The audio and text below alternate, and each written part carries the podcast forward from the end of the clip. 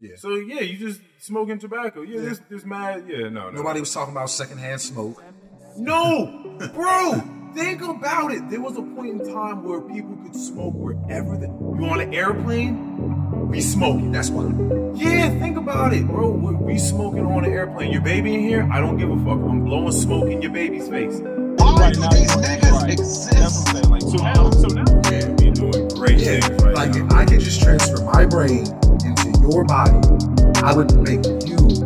I, I, Welcome to the Any Last Words Pod. My name is Keon, aka Almighty DJ. And my name is Earl Lonnie Hooks, aka Young One with himself. Special thanks to everybody out there joining us on this adventure on, yeah, it's double team, on SoundCloud, Spotify, Apple, as well as YouTube. The God in me honors the God in each and every one of you. Thank you, Keon, as well. We are here. Um, also, sorry sorry, sorry, sorry to everybody that did come and was looking for an episode last week. Yeah, We've been working on trying to get things better for the viewers. right. So if you haven't been watching these on YouTube, that's fine. Um, but we've been putting work into people looking at it on YouTube. Yeah, had some technical difficulties, but you know, But we bounce back. like cook crack. Pick yourself up and try again. Try again. Um, so here we are. I have a million things to talk about. yeah, I mean, we've been gone for two weeks, so I'm sure there's a lot of buildup. Oh well. How would you like to start this, sir? Um, I can start. We can start this by something probably humble, but interesting that you have to talk about, and then we, or we could start this off by me telling a self-deprecating story about myself.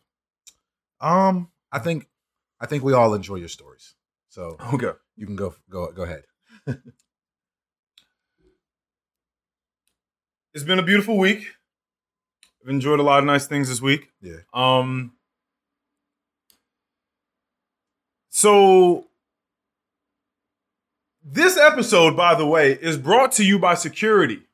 Security. Security. This Okay. episode, the common theme for me is going to be about security, and I'll tell you as we go along why this has been something that's been on my mind in various ways. I feel like this has been a, a new wave of of knowledge or perspective or insight on the word security. Yeah. And so I have to talk about it in the various ways that it has touched me this this last week.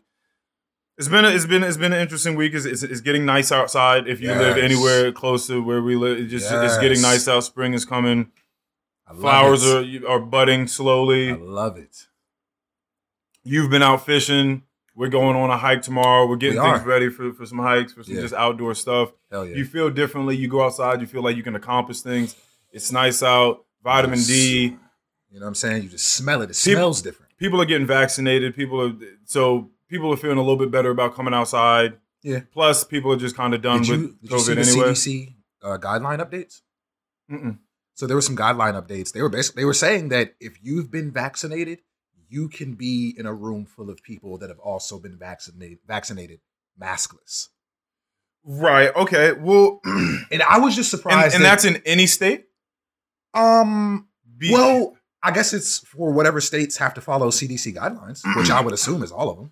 Because I was actually just having this conversation with someone the other day. Do you know that there are, I believe, four states right now that are done their maskless? Yeah, uh, Texas, Mississippi. I uh, thought it was Texas too, but then I saw it was like Oh, no, it was North de- Dakota. It was North Dakota. Texas. Okay, Texas, North Dakota, yeah, Mis- Mississippi, yeah. and I don't some. know. And I only heard about I think Texas there's and some other place. Either way, but yeah, motherfuckers are done and they're they're ready to come back out. They are. But They are. But the point is, brought to you by security. Security is, for those that don't know, freedom from danger, risk, etc. freedom from care, anxiety, doubt, well-founded confidence. Number three, something that secures or makes safe, protection, defense. I felt like I had to read that out because I I I've had some instances recently and some conversations and some thoughts and some memories arise Mhm. that have made me rethink what security is to people, how important it is, the different ways of feeling it, how it how it manifests itself. But I think it's of supreme importance, Mhm. security. And so when I talked to you on one of these last podcasts about gross national happiness Mhm. and it being one of they had mad indicators of what makes an individual happy, what brings them fulfillment. And one of those things was security, security for themselves, and that goes in many different ways. Do you have food? Do you have like food security? Mhm. Do you have locks on your doors and people not just being able to walk in your house and do whatever fuck they want? Is there are different ways you have emotional security Right. with the people that inhabit the same household as you? Do you feel safe speaking to them about things or being vulnerable, whatever case? There's so many different ways of security. Right. And again, I'll tell you how I got on to all this. But before I do, I'd like to start off with a story. A story that I believe you know about, but I'm going to tell it again and we're going to break it down differently because I really, really thought Has it about been this. told on here? Absolutely not. Okay. No. All right, this is the deep one. All right. So I meet a girl many years ago Mhm. while you and I lived together Okay. that shared com- interpersonal communications class with me at Okay. Nova. Okay. This is a black woman, beautiful, beautiful Okay. black woman. Um, a thickum, you might you might say. Thick 'em. Thicker than a snicker. a, a, a thickum. Uh, talked in class, had a great time, built some rapport. All right. I think through the conversation, we realized that we both lived in the same apartment complex. Yeah. Through that conversation, then arose the let's do let's work on our project together thing. Uh, I think you remember her coming over us Yeah, yeah, working yeah. on our project, right? I, I, was- exactly who you're I was about. helping her. Yeah, exactly. I'm helping her. So we'll call her. Did I already say her name? We're gonna call her India. Okay. So we're gonna call her India. Okay. so, and I should. I and, if and if I wasn't compassionate and, and and sympathetic and empathetic about some of the things that this story is gonna divulge about this person, if Uh-huh. I was an asshole, if I was a lesser person, I'd just put her fucking name out here. Right. But anyways, though I'm not going to. So India, with me, it's cool. We're working on schoolwork together. Everything's fine. Um, it gets to a point where I forgot who broke the boundary, but the the talk of sex had arisen, Mhm. and I guess we kind of made up our mind that that was going to be a thing. If our schedules aligned, we were going to end up having sex. Right. A time came when our schedules aligned, and we ended up having sex. Right. Except, I don't know if you remember, I do remember. uh, it was a it was a very interesting place. So this is where this is one place where security comes in, but it also comes in later. Right. So we're having sex for all of 20 seconds. Right. And she starts crying. That see, no, we can't. we can't do this. All right, hold on a second. But let me let me get into why I'm why. Let me hold on a second. Because clearly that's that's a very terrifying thing.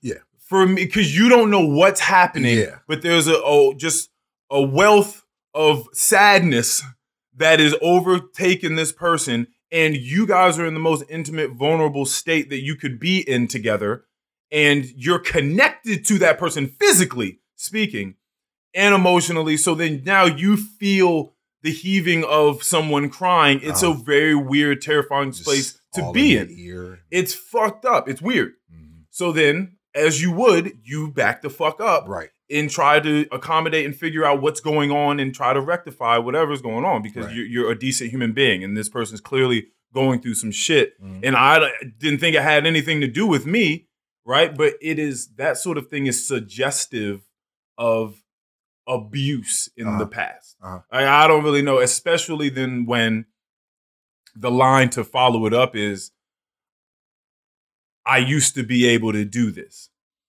That's what followed it up. That's That's that those were the words that came out of this person. I was like, this is I used to be able to do this. Right? So now I'm accommodating, just making sure she's cool, she's fine, whatever the case may be.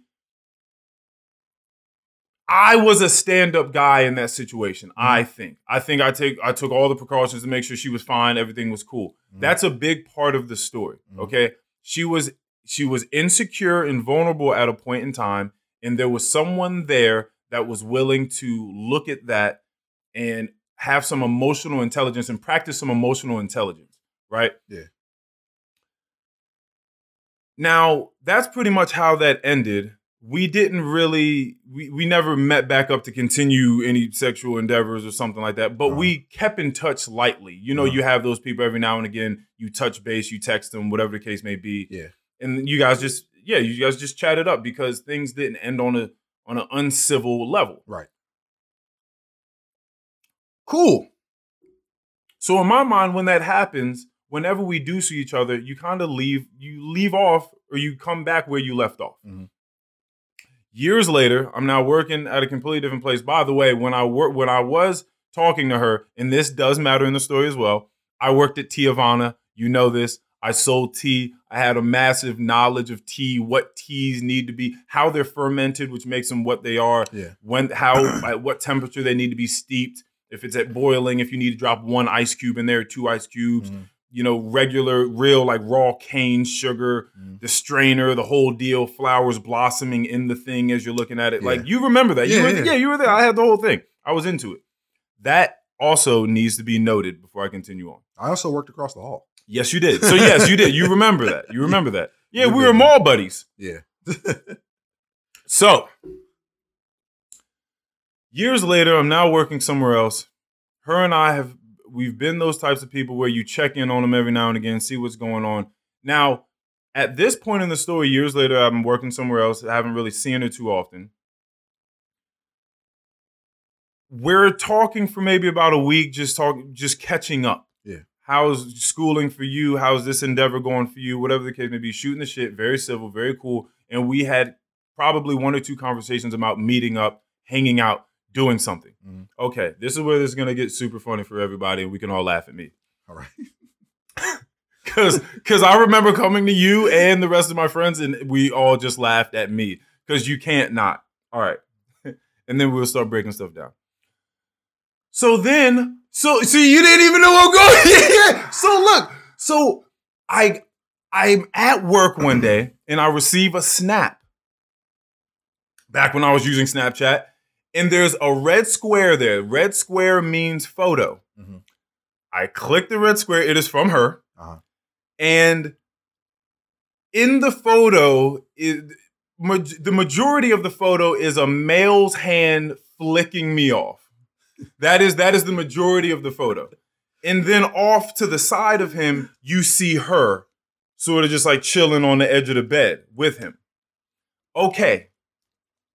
The message that came along with that photo because I said something along the lines of, "Yeah, so let's let's try to get together this week and hang out." The the response I got back was The response I got back was something along the lines of, "Nah, how about you ain't hanging out with nobody this week? How about you go make some tea, you limp dick bitch? If you if you, if you trying to and if you trying to see me and my niggas, we can get it popping out here. You know, I'm in these Oh. I'm in these streets." Oh man.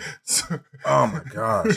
I did. I didn't know what you were about to talk about um, until you said, like, you mentioned your security, and I'm just like, oh, these. I, Okay, so now Oh we're talking my about my security. We're talking about the insecurity she's dealing with. Yeah. But now, what, what, so let's break this down a little bit because this is funny. this is funny on so many different levels. He tells me, "Nah, why don't you go make some tea, you limp dick bitch? You ain't hanging out with nobody. I'll see you in the street. Blah blah blah." just Okay. over the top. Okay, all right. Over the so, top. So here's my. This is the first place I should start. So go make some tea. So here's the thing. There's no. there's She- no reason. played for making tea. Exactly my point. I got played. I got ridiculed for making tea. But here's what's so fucked up about it. Here's the delusion, and this is what I, we have to focus on this. we can't be out here, and this goes for women too. Listen, I know it's like Women's History Day or month, whatever the case may be. I love all you guys. But you can't be out here talking about niggas ain't shit. People have to start, you know, men have to start treating us better, this and that. And the ca- if you're the same type of person that was with someone, and when I say with me, we spent a night together. I'm talking about the sexual experience, whatever the case may be. But you were in a place of your utmost vulnerability, Mhm. and I was there as a fucking knight in shining armor, did everything I was supposed to do, accommodated you in that time you were in, Yeah. And then and then did nothing but be a solid dude after that. Right. And then now you go to the next dude that clearly you're already in an abusive relationship. He's controlling, whatever the case may be. And that happened so fast because we've just been having a conversation for about a week now Right. about hanging out. So for this to happen, we're having a conversation from Monday to Friday. And then Saturday, I get hit with this. Where did this guy come from? Right. Have you guys been dating? Did he just like, did I just come up on your snap? So then you had to try to, you had to try to fix things really fast and Yeah. come up with an excuse as to why this person's hitting you up and then you start talking shit and then so now we get down so she's clearly in an insecure space because there's no reason why you should have to go these lengths of Yeah. talking shit about me Yeah, this solid dude the relationship is was never about that. It's never been that way. No You know what I'm saying? It's like, exactly where's all this animosity coming from? Why? Ex- ex- exactly like, if you got a nigga, then have a nigga and do your thing. and just but, do your thing Like, you don't have to bring me into this. But now, but that's, but I believe that she felt as though she had to bring me into it because without bringing me into it, then there's no way for her to. And I've seen this happen with other couples too, like other chicks that have treated me this way when they get with someone, is they need a scapegoat. They need some factor that they can use to show their loyalty, to pledge their fealty to this new To guy. new- And in order to do that, I have to burn this bridge with you so that it looks real. Yeah. And that shit is just it's it's a wild, unstable, insecure pocket that you're in with this person Yeah. if you have to go down this route. Yeah. Is the point that I'm bringing up. So you're making fun of me over there talking about, yeah, this motherfucker was making tea. I'm assuming it went something like this, like, yeah, like, you know, I hung out with him, you know, because we at school together, whatever. she this made it sound real. this whack. motherfucker, yeah, like making tea for me, like he thought he was doing something with tea. So you're making fun of me for treating you well, right? And you're making fun of of a guy treating a woman well with your new boyfriend, Mhm. Who also clearly is making fun of me for treating women well Right. which leads me to believe that you don't treat women well. In that you're in that in that, That she, she that, doesn't no treat- that he doesn't Okay. Okay. because he's making fun of me for accommodating course. his current girlfriend Of course. for treating her well when we were a thing for a day Yeah. whenever she came over. Yeah. And you're making she so she's making fun of me for treating her well. He's making fun of me for being a guy that treats women well. Yeah. But and they're sitting there laughing about it together, which Yeah. is weird. Yeah. He's like, "Oh, you out here feeding these bitches? You out here? You over here doing stuff for them? You making tea when they come over the house? And, like that's to some degree that had to be how the way the conversation's going Yeah. through. Because how are you no making reason to play you like how are you making fun of me for my hospitality? Right. Like it's it's a, that's a weird delusional thing. Like you're in a you're in a bad place in your mind when you start making fun of the nice things that people do for you. Yeah. That's a weird thing. So that was that. Um Yeah. I, I have to question I have to question security on all levels when I think about that. Yeah. But the bigger question that I wanted to ask, and that's why I started with this story, is how does it look in this day and age for people that are in a monogamous relationship, whether their sexual preference, on making friends of whatever sexual preference they are attracted to? What does it look like in a healthy relationship or unhealthy relationship? We can talk about the spectrum and, and, and how it is that gets done Like, to ma- make friends. You have a girl, you have a fiance right, Right. now. You want to continue to make friends that have vaginas. Okay. How does that actually practically work out? How does it look? Because, and that's why I started with this story because there are extremes where motherfuckers are like, oh no, who is this person hitting you up? And she didn't even feel comfortable enough saying, this is just Earl from a class. There was a kind of thing that we had at one point in time, but he's a cool guy. Mm. I stand by him like he's he's chill. Right. So there's that extreme where that doesn't even exist. That option to her doesn't Yeah. exist. She can't be that honest with him Yeah. because he's thinking, no, who is this other man? Uh-huh. Like, fuck that. There ain't gonna be no intruding on my shit. Right. Now, a lot of times when, when people go into relationships, you have your set friends and that your girlfriend or your boyfriend meets these people and it's like, okay, these are your friends. I can't come over here and tell you to start knocking these people off. Mhm. Like you can't have this friend anymore, or that friend because they're the same sex as I am, or whatever the case, they're the sex that you're interested in. Mhm. But new people, that's a different hurdle that I feel like people have to jump.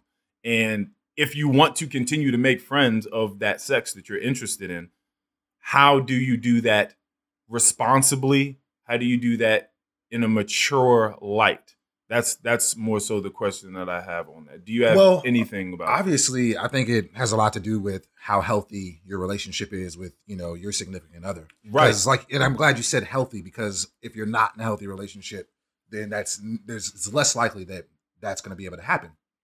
But I think it really depends on, you know, one, how did you meet this person? You know what I'm saying? Okay. Because that matters. Yes. Did you meet them, you know, at like because there's a difference if you met them at the bar Okay. and you met them at the library. You know, what were okay. like what was going on? Why did you guys, you know, decide that you wanted to maybe become friends? Okay. Where did that come from? You know what It- I'm saying? it's funny that you say at the library because that that's I guess that's supposed to make it a whole lot more innocent. I don't know. I guess Because well, I guess well, no, because at saying- the because what's funny about that is is because at the bar you would be expected to be socializing with people. yeah. If I if you meet someone at the library, there's a chance you kind of you went a little bit more out of your way to That's kind of true. make this happen. Because why true. you just so that was I guess that was kind of ass it's, backwards. It's interesting though. But Yeah. let me just say this. Um, I guess what I'm saying is, under what circumstances did you guys meet? Mhm. I guess it doesn't, you know, it, you know, do how you does it all like shape up? do you feel like you guys have to meet together? You and your significant other have to be entering Oh. this friendship with this new person together. Like I'm gonna be around because I've spoken to people and they say, "I'm gonna be honest with you, Earl. I would be upset if my girlfriend is just trying to make new guy friends and I can't be a part of it. I at least need to be able to go hang out and check this dude's vibes, Mhm. check his intentions, which I think is funny because we can probably agree that women have superhuman intuition, yeah, right? Yeah. So it's interesting that guys feel like a lot of times, and I've actually I've seen it happen where the guy was correct on multiple occasions because some women just want to see the light in guys. They Mhm. want to see the beauty. They want to see the best in them. Mhm. And you're kind of one of those people you like to see the best in people a lot of times. So sometimes you'll you'll miss what the fuck they're doing behind the scenes, right? The weird, murky sort of shit. And for a guy to feel like he has to go, or for a woman for that matter, to feel like they have to go and meet this chick first before she you can really start hanging out with her on your own to see what it is maybe you might be blind to. Do you hold? Do you have credence there? Um, I don't know that I have to meet that person with my significant significant other like at the exact same time. Obviously, I do want to meet this person. This Simply person- because they're yeah, this is a person in your life. I'm a huge part of your life, so I would expect Mm. to know the people that you you're hanging out with. And Right. If we're in a healthy monogamous Yeah. relationship, then it'd be weird for me for you to be hanging out with someone in secret. okay. You know what I'm saying? Okay, how do you feel about catching the vibe once you do eventually inevitably meet this person and you say, "Yeah, nah, I don't like this person. But I don't necessarily like the way that their energy was towards me," which kind of says that they that they're maybe kind of after you, whatever the case may be. I mean, if for for one thing, I'm really good at picking up on that type of shit. Right. So for me, if I if I feel that way, Yeah. then You I don't like I don't know. If Something- anyone that knows me, if I feel that way, then you know it's real.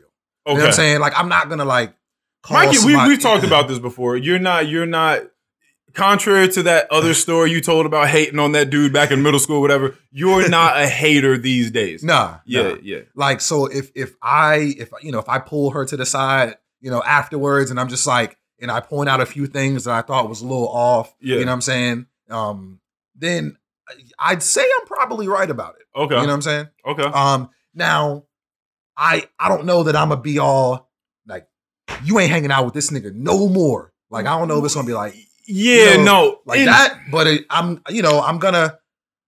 And I'm, but I'm Hmm. glad that you said that because for me personally, I don't want to be in a relationship in which I feel like I ever have to be looking for anything or detecting anything or Mhm. investigating anything. Mhm. I don't want to be thinking about telling you what you first of all, I'm not telling you what you can and cannot do. Right. I'm not doing that. Right. If it gets to that point, we don't need to be together. Mhm. I'm not shackling you to my set of rules and what it is you have to if it's if that's not something that you're cool with, then then I'm I'm not gonna be a part of it. But you going off and hanging with someone, this is this is something I was having a conversation with. Um, especially when it comes to let's talk about from a male's perspective for a second. I've said before when I talked about Iceberg Slim and Madam Claude, the biggest pimp and Madam to ever do the thing, that women give clearance for men to bag. Men Right. don't, there's exceptions to the rule. Got it. But for the most part, women don't do the bagging. They Mhm. give their social subtle cues to allow men to understand that they can now come forth and bag them, Mhm. right? So if a guy's going out, it comes down to security for me. If a woman is dating a guy and she doesn't necessarily want him to go out in a crowd of people, maybe he met him from work or whatever the case may be at the bar, then you don't, at the end of the day, I just think it comes down to you don't trust him. Mhm. Because nothing's going to happen unless he is drugged, which is not his fault anyway. So uh, there's nothing that's going to happen unless he wants it to happen. right. And I don't want to be the type of person that fights my significant other from putting themselves in certain situations. If you want to be in that situation, then that is that is your prerogative. Mhm. You're allowed to do that. Depending upon how you maneuver once you get inside those set of circumstances, that's what's going to decide whether we continue to do what it is we're doing or not. Right. But if you go there and I trust you and you do what you're supposed to do and you're just like chilling, having a good time, whatever, then there's there's no there's no issue. Yeah. Women can make signs at us men that they're trying to fuck. But unless we make a move, they're not gonna jump on us. I mean, that again, exceptions to the rule that could happen. Yeah. But they're not gonna jump on you, hold you down, like make you do things with it's not Right. gonna happen.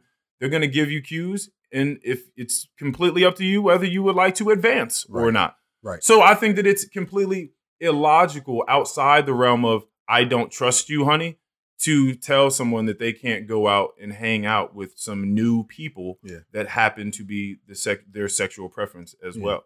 Yeah. Uh, you know what I mean? No, I agree.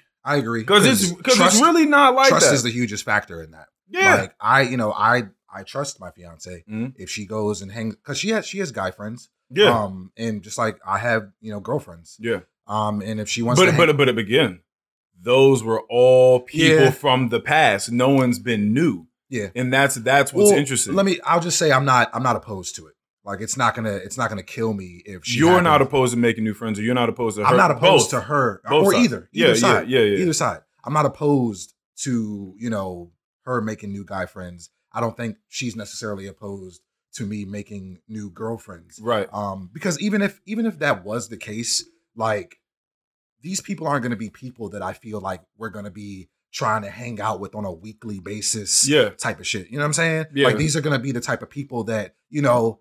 Hey, how's so and so been doing? Like, you know, I, when's the last time you talked to him? Mhm. You know, those type of situations. Oh, you know, you know, you know, when he, are you guys like when he, you know, when's he coming by? Are you going, you know, are you are you guys hanging out soon? Mhm. Anything like that? Not to say that I'm going to be like pressing her out, asking those questions or anything like that, but that's the type, like you said, acquaintances. That's the type of type of thing it would be. I have another another wrench to throw in this. Okay. Um, because I because there's so many different ways to have this conversation, and depending upon who you're speaking to, Mhm.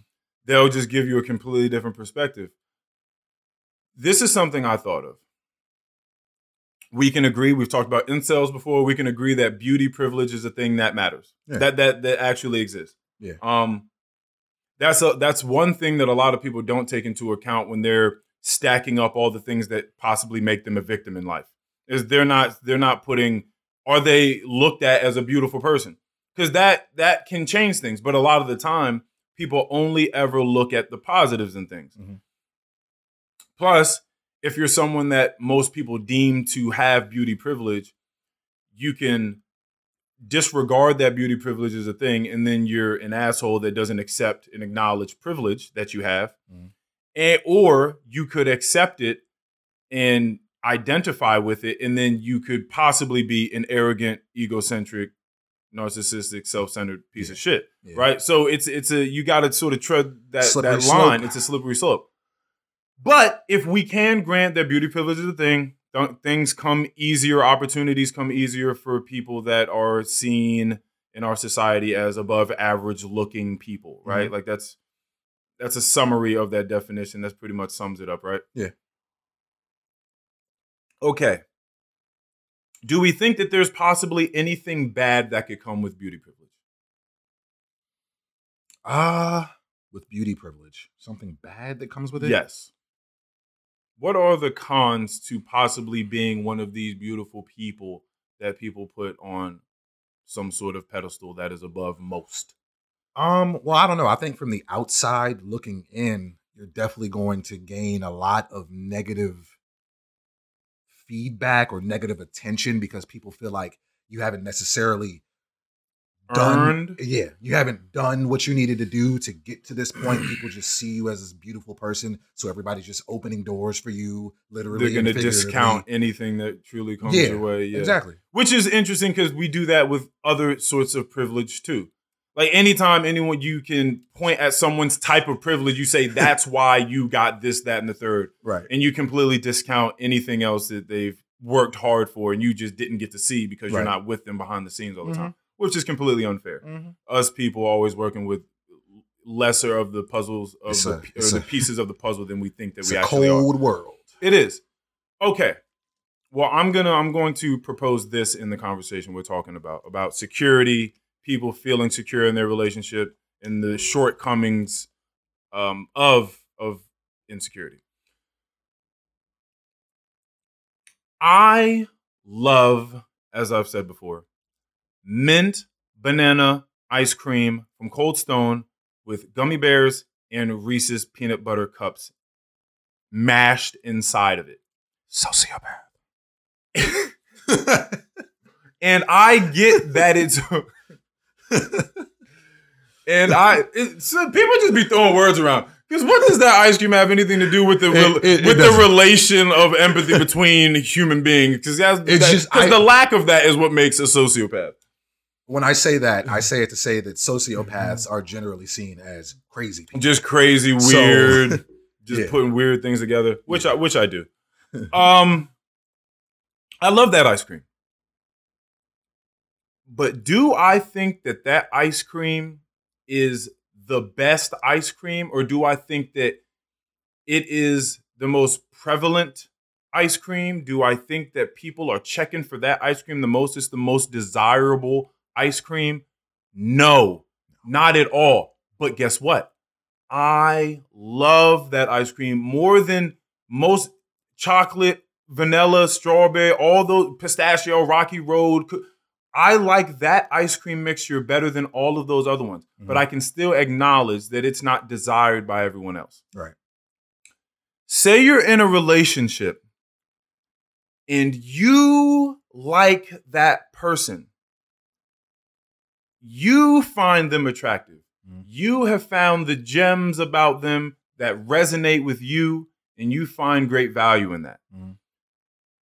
But you don't think that that person is vanilla or chocolate or strawberry or Rocky Road or cookie dough or Oreo ice cream. Like, you don't think that they are of that desirability to when they go out, people are trying to have sex with them all the time or trying to propose Okay. to them Okay. right? They're not trying to, they're not being propositioned. And you know that. You love your significant other, but you know that they're not the hot shit out. You know they're not a very hot commodity on the dating circuit. Mhm. That's a can you, can you fathom? No, I can I can totally understand. That's that. why I set up my favorite ice cream because I think we can understand that we can find certain value in things and like things, but understand that they aren't the desired thing on the market. Right.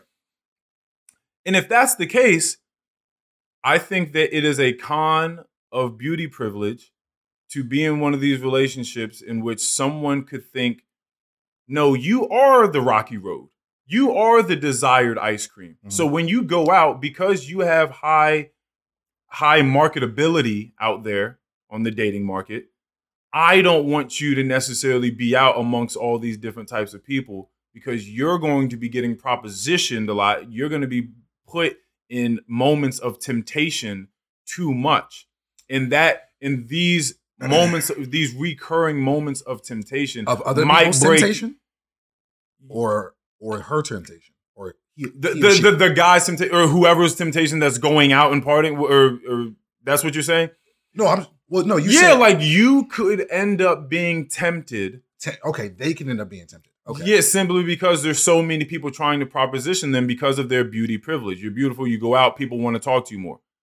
Well, Rather than rather than you knowing that your boyfriend or your girlfriend is the weird mint banana ice cream that you like a lot, Mhm. but you know that people aren't propositioning them when they go out on a daily basis. okay. So you feel better about that version of your significant other going out because you don't think that they're going to be tempted so much because Because they're not getting because they're not desirable for most people. Okay.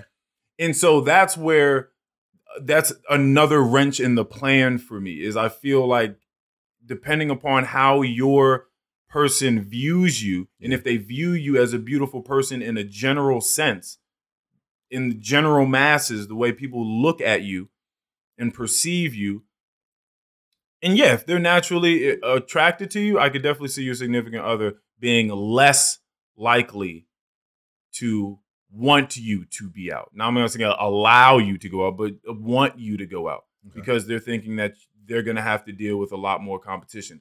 Competition being another one. I've also had someone say to me, I need to look at this other person and see if they're competition or not. competition. or not. Competition or not. Are they, yeah, can they actually compete with me? Or that is that's another slippery ass slope. Like I don't even want to be in that mindset. that's what I'm, but that's my whole point. Yeah, yeah. But these are real conversations that people, I feel like, don't necessarily. Well, one, it all has to do with insecurity, which is why this episode is brought to you by security. Because that's a real fucking thing. Yeah. If you don't have that, it really it, it, it throws a lot of potholes in the road It for does. that for that relationship train, if you will. It's, it's like it's weird. If But I would never want to be in that position where I'm constantly having to look over my shoulder and like check things and make sure that you not like I'm it's it's not the case. Because if you want to go out and you and you do meet someone and that's the lane you want to go, then that's what I want for you. We've talked about this before. If if if you're willing to go out and then do these things that are outside the boundaries of our contract, our understanding of what this relationship is, then you should go do that thing. Mm. Like Mm. don't don't be here feeling like you can't you can't do anything or you're not expressing yourself to your maximum capability or whatever the case may be. You feel like you're being again shackled and oppressed in this. so, Uh, what about so what about what do you want? Do you want that per? Do you, you just want that person's pure happiness? And if they want to go out and you know fuck around and potentially no longer be with you, then that's okay with you. That part I understand. Yeah. But what about but what about what you want? Do you like what if there's still a lingering want for that person? Like, oh, you- you okay. So now you're just asking me point? if it's if it's okay if is is is forgiveness a thing in the relationship? Is pretty much what you're asking. Ah, is how far does forgiveness go? I, that and, and you know at that point, like what do you do? I, I mean, I think you, you- can give me the Earl perspective, not the. I think no. I think you just have to have a conversation with them. Okay. about uh, I think that having a uh, having a relationship with someone is a constant revision of a contract. Mhm. I think that towards the beginning you have I mean it should be pretty concrete but you have some sort of idea of what it is you both want out of this relationship and since you're constantly evolving you constantly have to be letting the other person know what page you're on. Uh-huh. So, yeah, so I, I just think that you have to constantly go back. I look at it as sculpting a masterpiece, like sculpting one of these huge gr- mythological Greek fucking statues, and you're just slowly chipping away at it. You're slowly taking off the corners and sanding stuff down, And soon enough, through enough speaking, you get to a place where you get the statue that you've been looking for, that you've been envisioning. So, so So, you would just you would have to say, okay, so you went out, you cheated. uh, Like, why'd you do that? Are Can- we? Can you have this conversation without your emotions being too involved? there's nothing wrong with i'm not the type of person that's going to negate the the arousal or arousal of emotions in Uh-huh. conversation Okay. I think that it's just about how you choose to manage your emotions within it Okay. what is it uh aristotle's three ways of persuasion Uh, i might look in it like an idiot if that's the wrong dude but i think it was aristotle which is logos pathos ethos so you're looking to and this could have been easily in your ethics class I haven't feel gotten like. there yet. So Okay. if it's in there, I don't know about it yet. okay well it's just like logic emotion and ethics Uh, so there's nothing wrong with appealing to someone's emotions. I mean, Mhm. we're emotional beings. That's that's very Mhm. it's dominant sometimes. I don't think it should be dominant, but I think that it should be accounted for. okay. Yeah, I'm not saying that you can't get emotional or anything like that. I just, you know, but some people do, and some people Then you need Take to it a take a, break. If it's going if it's going too far, then you potentially do something that they regret. then you take then you say maybe you have a safe word Uh, and you say the safe word and you all take your time and you go breathe, get some tea, drink water, take a smoke break, whatever it is that has to happen. Mhm. in order to give time so that those emotions can subside. Because we know through science, research, empirical research, that you don't make the best decisions at the height of your emotions swelling up inside you. It's just not. And by the way, this is this is this will probably only happen in one of those healthy relationships that we were talking about earlier. This is probably not going to happen in a unsuccessful, unhealthy relationship. No, So no, no. But but that's what I realized in that story that I told earlier about India is they're living in a completely different reality yeah, than I am. yeah, the the fact that they both have to go down this road and think about things this way and navigate the dating waters like this and their networks outside of themselves who knows how many other bridges got burned and stuff like that being in a relationship like that because i Yeah. think that things like that if that's your core i think that everything outside of that feels the ripples effect Mhm. it feels the ripple effect you can you can know when somebody's in a really happy fulfilled relationship and when somebody's kind of going through some shit and it's abusive and controlling and weird and nefarious. Just made me think of a really crazy story that I don't know if I can tell on here. Oh shit. Well, no, it's more so your story, but Oh. I don't know if we're gonna about. give me well, give me like a. Um, what's what's what's God, nigga, you know what I'm talking about? Urine, Oh, urine. it's not my story. Uh, well, it's not your story, But it's a story I told you. It's a story you told me. Well, fuck it. You want to tell it? No, you tell it. Okay, well, listen. And, and again, and, and this is this is what so when you say this is the type of thing, this conversation we've had and unpacking all these different things is what it sounds like for a healthy discussion to go down, Uh-huh. right? In this in this bracket.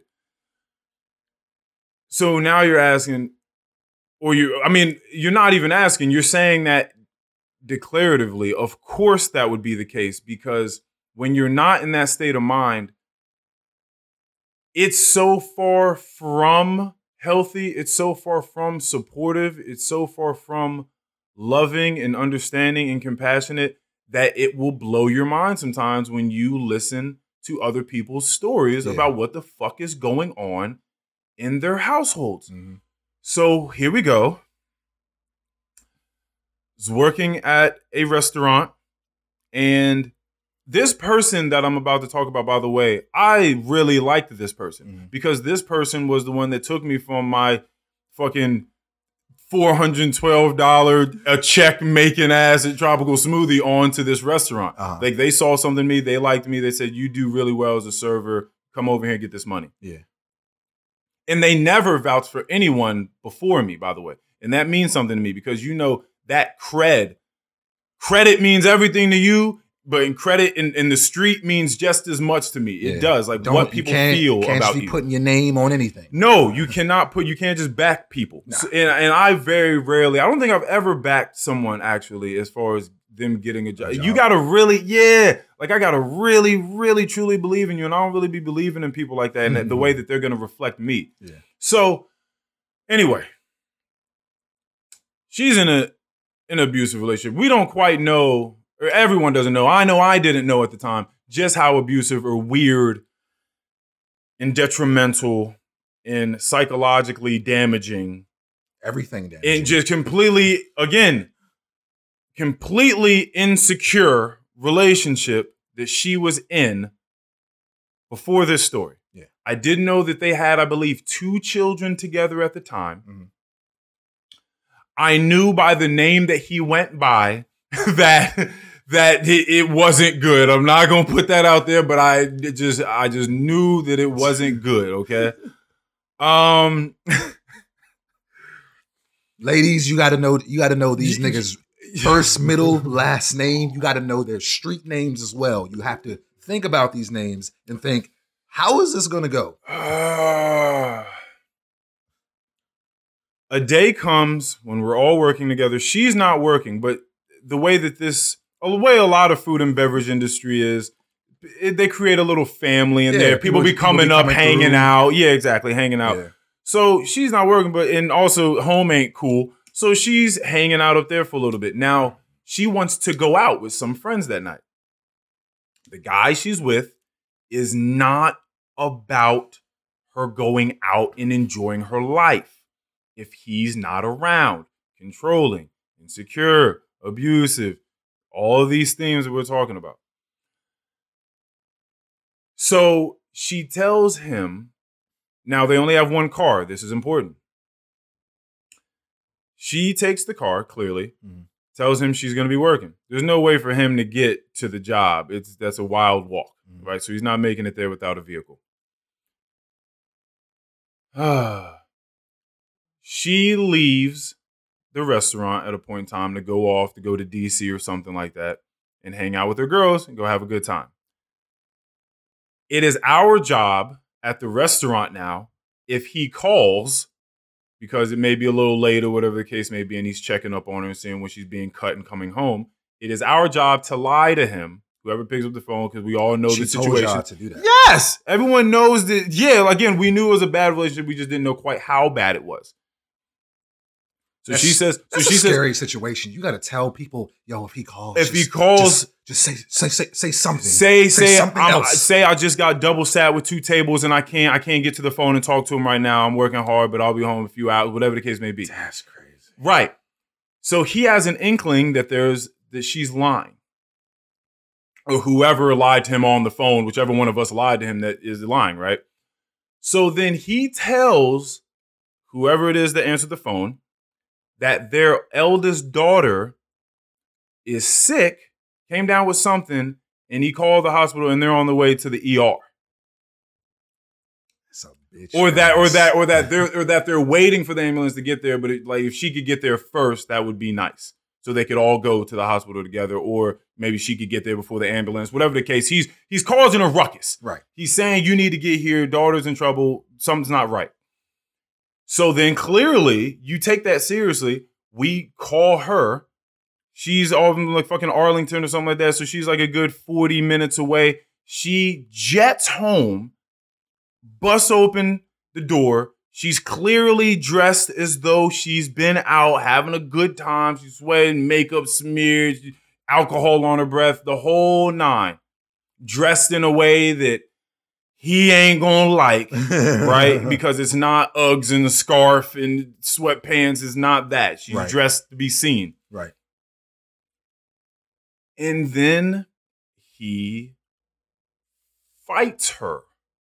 Like, actually is throwing hands with this woman. Yeah. He's a larger male. He punches her in her face. She hits the ground. This is all the story that was recounted to us day afterwards Yeah. and she falls. She hits the ground. He like kicks her in the stomach and stomps her out a little bit while she's on the ground. And then the finale is he zips his zipper down, pulls his penis out, and pisses on this woman. His the the mother of his children, he pisses on her. So degrading. Now, super degrading. Now, that wasn't necessarily here's the cherry on top. And you may have forgotten this part. The eldest daughter saw it all happen. Mm. Saw it all happen. Mm. And she's, I don't know, seven, eight at the time, too old, old enough to have a, a functioning memory. Yeah. That is wild insecurity. That's what it comes down to. You can break it down and get into psychologically like what's going on with him and her and all, but at the end of the day, it all comes down to not feeling secure with yourself. Mhm. And so it is an interesting conversation that I do think people need to have more amongst their friends, with, definitely with their significant other. Yeah. What does it look like us going out and still trying to live a life that isn't necessarily tethered to your being? What does that look like? How can we make that a thing? Because I feel like it's extremely important. I feel like professionals would tell you that it's extremely important that individuals with inside of a relationship still need a sense of identity that isn't tethered to that other person. Mhm. Because a lot of times you see that super strong, potent codependency take place in relationships.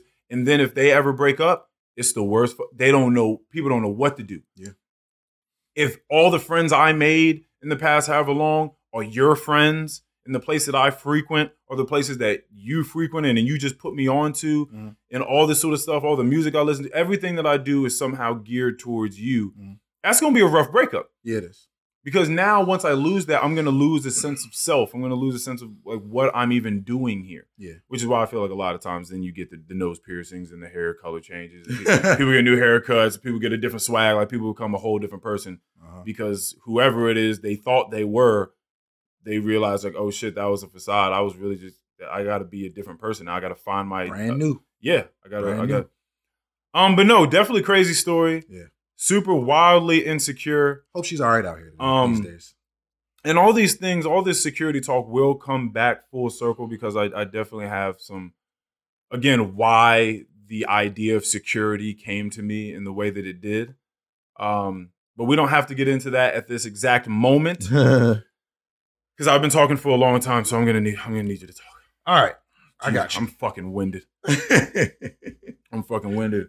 Any last words, pod? Any last words, pod? Go follow us on ALW Pod on Instagram, please. We're in here. so, um, Earl, I know that you are a man. Oh shit! Here we go. Okay. Tell- oh god! Tell me. What, Okay. tell, Okay. oh you don't man! know what's about to happen. No, I don't. But tell me what type of man I am. Okay. I know that you are a man that looks at education in a strong way. I know that you're about the knowledge, and I totally respect that. I want to know Indeed. how you feel. I am about the knowledge. I want to know you how you feel about this particular situation. Shall Here. set you free. There is a school in Baltimore. Be more. What up? Shout out to B More. Um, there's a school in Baltimore Yes, sir. where 50% of That's already overwhelming. Jesus Christ. 50%. Oh my 50% God. of the senior class is failing. Um, so it it makes you have to ask a lot of questions. One, Okay. how did this Okay. how's how's half the class failing? First of all. Um, two, and I'm gonna get a little deeper in here. Okay. Tiffany France just learned her son, who she thought was a senior at Augusta Fells Savage Institute of Visual Arts in West Baltimore, has been moved back to the ninth grade. Why? Because he has a cumulative GPA of 0.13 for all of his schooling years in high school. Um, one really has to question who's passing these kids to the next grade. How are they? Why and how are they passing these kids to the next grade? Okay. According to her son's transcripts, Okay. now this shit is documented. Why is nobody looking at this paperwork? But according to her son's transcripts, in four years, he's earned two and a half credits. he's passed just three classes, and he was late or absent to 359 days of school. in four years. France says I was yeah, I was definitely about to ask about his attendance because that because there's no way that you're that you're scoring that without that sort of attendance. Yeah. there's no way. France says she didn't know any of this until February because prior to then, the school never told her that her son was being promoted through the grades, even though he had failed mostly every class. Where's the whose job is it? To, to so so he's been graduating from each class, and she never knew he was graduating and going to the to the next class. She, She just kept seeing all the Fs, and she was like, "Well, I guess he gonna Well- be in ninth grade next year." And well, he- that's see the thing is, is what they don't talk about is did she see any report cards? They don't. They don't. They don't speak about that in any in any of any of the stuff I've read. So, because I was thinking the same thing. I was like, I mean, is he is he bringing report cards home? Like, what are the report cards saying? there is mad negligence on Everybody. everyone Everybody. on everyone's side. Everyone. Um. Everyone's participation So- in this is mad subpar. so let's do. We're gonna do a little math here. We just talked about fifty percent of the uh his class is failing. okay, His GPA is zero point one three. That means that everyone under him has lower than that, or that. Am I right? well, yeah. w- Do we know his placing? Sixty two. Out of one oh, out of one twenty. He's sixty two.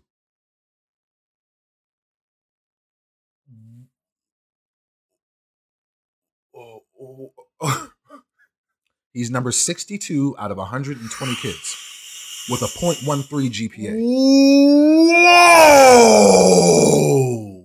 And I was just reading the That story. That just blew my mind. I'm re- He is 62 out of.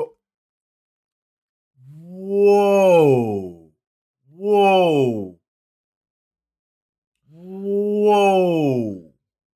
France's son's GPA of 0.13 gives him a class ranking of 62 out of 120, which means 58 other students in his class have 0.13 GPA or lower. I just, I don't understand. This is just complete failure on a lot of people. Teachers, uh, administrators, students, administrators for sure. parents, Par- everyone. Ev- principals. Everyone. There's no way you're a principal and you don't know that your senior class. what is yeah, is what half the- what is class is failing. happening? What don't are know. they or what is not happening? I like y'all just passing kids to the next grade. It's like you know, but you know what I think it is. It's Baltimore, so probably a bunch of inner city kids. Um, probably a lot of black people, a lot of minorities. Um, okay. and they're just honestly, they're probably just not getting a lot of funding. They're probably, I'm certain they probably have trouble hiring teachers there, uh, paying teachers there. This isn't happening in, any- in in any affluent neighborhoods. I can guarantee Bro, you that. That but these numbers are astronomically insane. They are. They are horrific. They are. It almost seems like there's just no schooling being had. Yeah. It's it's really ridiculous. Um, and it's it's just a lack of accountability on See, so, so- many people. See, so I was just talking to dude the other day, Uh-huh. and he and I was having my mind blown because he was telling me we are we know if you've had friends that are athletes, sometimes these motherfuckers just get let by. Mhm. Coaches help them. People, teachers, coaches write papers for them. They pass them all sorts of stuff. This motherfucker told me, and I hadn't known this until the other day. He told Mhm. me two things. For his Spanish class, which he only learned the most basic of words milk, cat, dog, house, things like that. So he was clearly failing that class horribly. They made a deal where during his Spanish class, that block, he would go to weight training in the the depending upon his performance in weight training, that would determine his grade for Spanish. That's crazy. So he was in the weight room lifting with all of his friends, having a good time, lifting weights, exercising, and he would get an A there, so he would get an A printed next to Spanish class. Like I get it's an elective, but damn, Right. That's and crazy. and then another one was his engineering class, I believe. uh-huh. His teacher said if oh, because he would always come in late. So he would say, listen, you at least have to come in here and make it look like you were trying to get here. Like you can't just keep like slowly, smoothly, gracefully sauntering in here like everything's cool. At least make it look like you're trying. so then he would start doing funny things like opening up the door and then coming in like he's bear crawling on the ground, like getting into the class, like, oh, oh, like I tried so hard. And he would make the professor, he would make the teacher laugh. So then from that point on, as long as he came in The and made as long as he came in and gave the theatrics and made the teacher laugh, the teacher would give him good grades. That's wild. It is, but these were the types of things that were going on. Now, we're talking about one person that was an athlete being passed, but this is a completely different thing. Uh-huh. And that's why I was so adamant about reading this book, thinking and learning to think, because it's something that's just it's not being taught, but it's it's we have to reform the way that we look at the educational system. That is ridiculous. It is. Like That where is the where, where are the parent teacher conferences? Yeah, yeah. Like, and But what are they talking They don't do that anymore. what are they talking? They have there have to be PTA meetings, but what are they talking about in them? That's insane, man. That like said, a so his mom says, I'm just assuming that if you're passing, that you have the proper things to go to the next grade and the right grades, if you in the right credits. trusting too much in a broken system. Yeah, it is broken. It's Yeah, really have way too broken. much, way too much trust in, in this broken system. Yep. Um, as we dig deeper into her son's records, we can see in his first three years at Augusta uh, Fells, he failed 22 classes in his first three years. Oh man. Yeah, no, that's that's that's that's that's really unfortunate. That's pretty sad. Yeah. I don't I don't really know. She says, I feel like they never gave my son an opportunity. Like if there was an issue with him not advancing or not progressing, that they should have contacted me three years ago. Three years That's so wild that she's working off of information that she last got three years ago. Like you would think, and, and I understand what she's saying. She's again, she's not necessarily wrong, but she should have definitely taken more initiative to figure out what's going on with her son's education. Yeah. We also don't know. Is this a single? Is this a single family home? We don't know how hard she's working. She I might think- have a ton on her shoulders. I think it is a mom with three kids and Three she kids. works a couple of yeah, jobs. yeah. Yeah. So it's I'll give I- a little bit- Yeah, no, you got to give some leeway to her. She has a little less culpability than all the administrators, the principal. Oh no, absolutely no. Yeah. The the the big part of the blame is on the school system. Yeah, yeah, no, that's that's not not her. That's the big part of the blame is on the school system. Um, but damn, man. But no, like I said, this isn't happening in any affluent neighborhoods. Yeah, Like they gotta stop stop treating these black and brown kids crazy. Like they need a proper education. You got all this crime and poverty in Baltimore. You know what I'm saying? With a horrible educational system, it's just gonna it's gonna it's just gonna keep being shit. there's so much beauty and brilliance and brain power that we just miss out on that we don't get to flourish and actually find itself manifesting other cool ways of life for us simply because we don't take care of people. Like there's so many brilliant minds that don't have resources for shit Mhm. and we'll never get we'll never reap all the benefits all the possible benefits that could come from these bright minds because we're not we're not nourishing the minds Yeah. but there yeah but there's plenty of just yeah come on man Yeah. so much art and innovation that we're missing out on because we don't give a fuck about these schools Yeah. So now That's I'm going. insane. Now I'm going to flip the switch here, and because I'm gonna, I'm going to continue with youth, but I'm going to flip, flip the switch up a little bit. Um, I've been hearing this quote um, from my lady, you know, over the last couple of weeks, okay um, and it's a quote that really got me to like thinking, like got my mind spinning a little bit. Um, yo, you trying to have me that Aquaphor? yeah um, so it got my mind spinning. The quote is, and I want you to um I want you to, you know, tell me what you think about this quote. The quote is youth is wasted on the young. yes so Sounds like you've heard this before. my grandmother Yeah. What do you think about that? Youth is wasted on the young. Uh, that would be alluding to the fact that we take things for granted. We don't know how to actually reap the benefits of youth. A lot of And- and- opportunity and- out and by there. the time you have the wisdom of understanding how you could play the game uh huh. and and grab opportunity, you're too old and you don't necessarily have the same vigor Mm-hmm. and excitement about life to go and do it. Your body's not keeping up the same. Right. So it's, You're- it's- you're a completely it's- it's different too person. late. You know, like on my way over here, I was thinking to myself, like, what if we, what if we were all on some like Benjamin Button type shit, and like we just aged into youth, but we've been here so long, we have the the, The- the yes. thoughts and the and the, The mind of wisdom. and, and the wisdom wisdom and hopefully the maturity Yes. of an older person, Right. but we're younger. You know, like what if There's That's crazy. There, so there's a way to do that. And you know what? When that saying, that phrase came to be, youth is wasted among or youth is wasted among on what the, young- youth? Or- Yeah. yeah. That was probably a very long time ago with a bunch of old ass people that didn't have the technology that we have today, the the knowledge Yeah. about how to keep the human mind and body young right. For a longer period of time. So I think it changes now because what because what is youth really?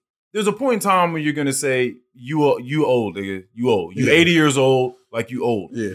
But my grandma being 50 years old when she was, she's about to be 91 like this upcoming week. Mhm. But her being 51, and when I get to 51, those two 51s are gonna look different. Mhm. oh yeah. Those are gonna be different ages because of the nourishment I'm able to give myself, the, the knowledge and the science that is out there now on how to take care of yourself in a better light. Yeah. It's just, I think the human expectancy is probably rising as a whole. Yeah, life expectancy. It probably all goes hand in hand. So what I'm saying is if you can hold on to your youth longer, if you can hold on to that vigor, that energy, and the the flexibility, the buoyancy of your whole life stream, then it doesn't have to be wasted necessarily. You can get to a point where you're getting older and you're gaining all the wisdom and insight that you're talking about. Yeah. But at the same time, but you can still go and exercise and practice these things in real life Yeah. because you've taken care of yourself. And to your point, when I looked up the phrase, the earliest remnants I could find of it was in like the 1930s. So it's a long time ago. Yeah, old ass thing in the 1930s. They, yeah, niggas was old Yeah. and they didn't have the things that we have these days. Yeah. It- you know, yoga and exercise Mhm. and all the eating all these different food groups, leafy greens and all these sort of thing, and kale game- and kale smoothies. That wasn't a thing back then. Motherfuckers wasn't having chia chia seed and chia seed, Black kale, seeds. spinach, fucking smoothies. It just it wasn't it wasn't on the menu. It wasn't an Nah, option. So Not at all. yeah, like back then, people were there were cigarette ads that weren't even necessary. The- Nineteen, we're talking about a, a day and age where they probably didn't even have the the surgeons or the general surgeon's warning yeah, on the yeah. side of the cigarette Yeah, packet. Surgeon General. Yeah, exactly. So you're probably just smoking cigarettes and you're not even necessarily thinking about what it does to you. Yeah. So yeah, you just smoking tobacco. Yeah, Yeah. There's, there's mad. Yeah, no, no. Nobody was talking about secondhand smoke. No, bro. Think about it. There was a point in time where people could smoke wherever the you on an airplane, we smoking. That's wild. yeah, think about it, bro. We, we smoking on an airplane. Your baby in here, I don't give a fuck. I'm blowing smoke in your baby's face. You in a restaurant, I'm blowing smoke in your baby's face. And that was before there were partitions for smoking only and not. It was just smoke places when you went there. You had a cafe, it don't matter, motherfuckers lighting up cigarettes. Mhm. People were living differently back then. I- Yeah. didn't smoking inside just recently end, like in the last like 10 years or so? Uh, Or am I tripping? Or Uh, j- like I don't know. It might have been smoking tobacco inside? yeah, I feel like or I don't know. something. Like maybe it wasn't allowed anymore in like restaurants or something Mm. specific. I Yeah. I don't know. I could be tripping. I Um, mean, I definitely remember growing up and thinking that I've seen smoking Yeah. areas Oh, in yeah. different parts of Oh, my life. Yeah, yeah, yeah.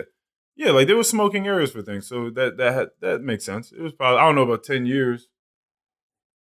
But definitely in our lifespan, I believe that that happened dur- during our existence. I believe that that happened. Yeah, apparently California was the first state to enact statewide statewide smoking ban indoor in Mm. 1995.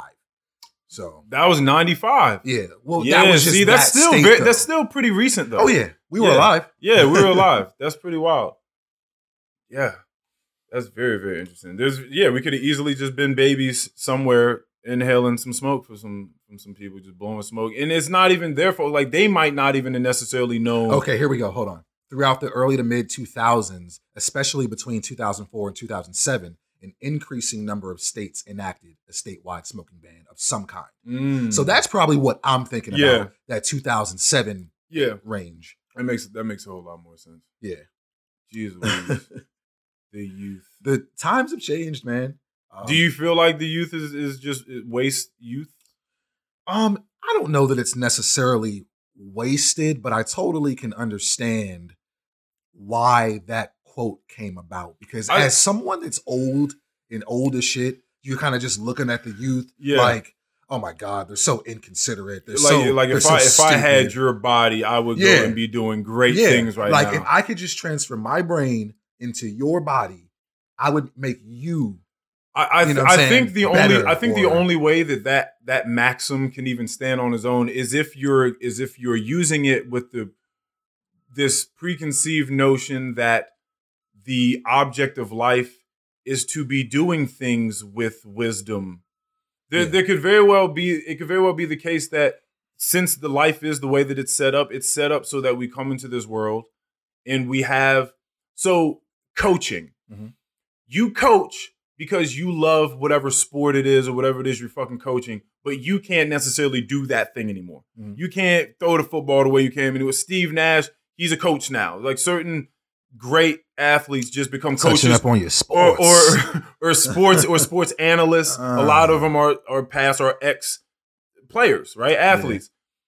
And it's because they still love it, but now they need to be able to take the wisdom that they have about the game and then impart that and give their insight in whatever way it is. So maybe that's just the natural thing of it is you're supposed to come into this world as ignorant and naive as you are, run around, fumble, fuck a bunch of stuff up, no pun intended with the fumble. Run around, fuck stuff up, not really know what you're doing, keep bumping your head in the walls, learn at a point in time, and then when you get to a certain age, then it's time for you to start imparting that wisdom on the younger generation. Maybe that's just the natural way of things. And so Yeah. it's not necessarily being wasted, it's being used the way that it's kind of supposed to be or set up to be used. Yeah. It's supposed to be set up in it's supposed to be used in an immature, erratic, inconsiderate, sometimes mm-hmm. unrespectable sort of way, like mm-hmm. haphazard. It's sort of supposed to be done that way. yeah.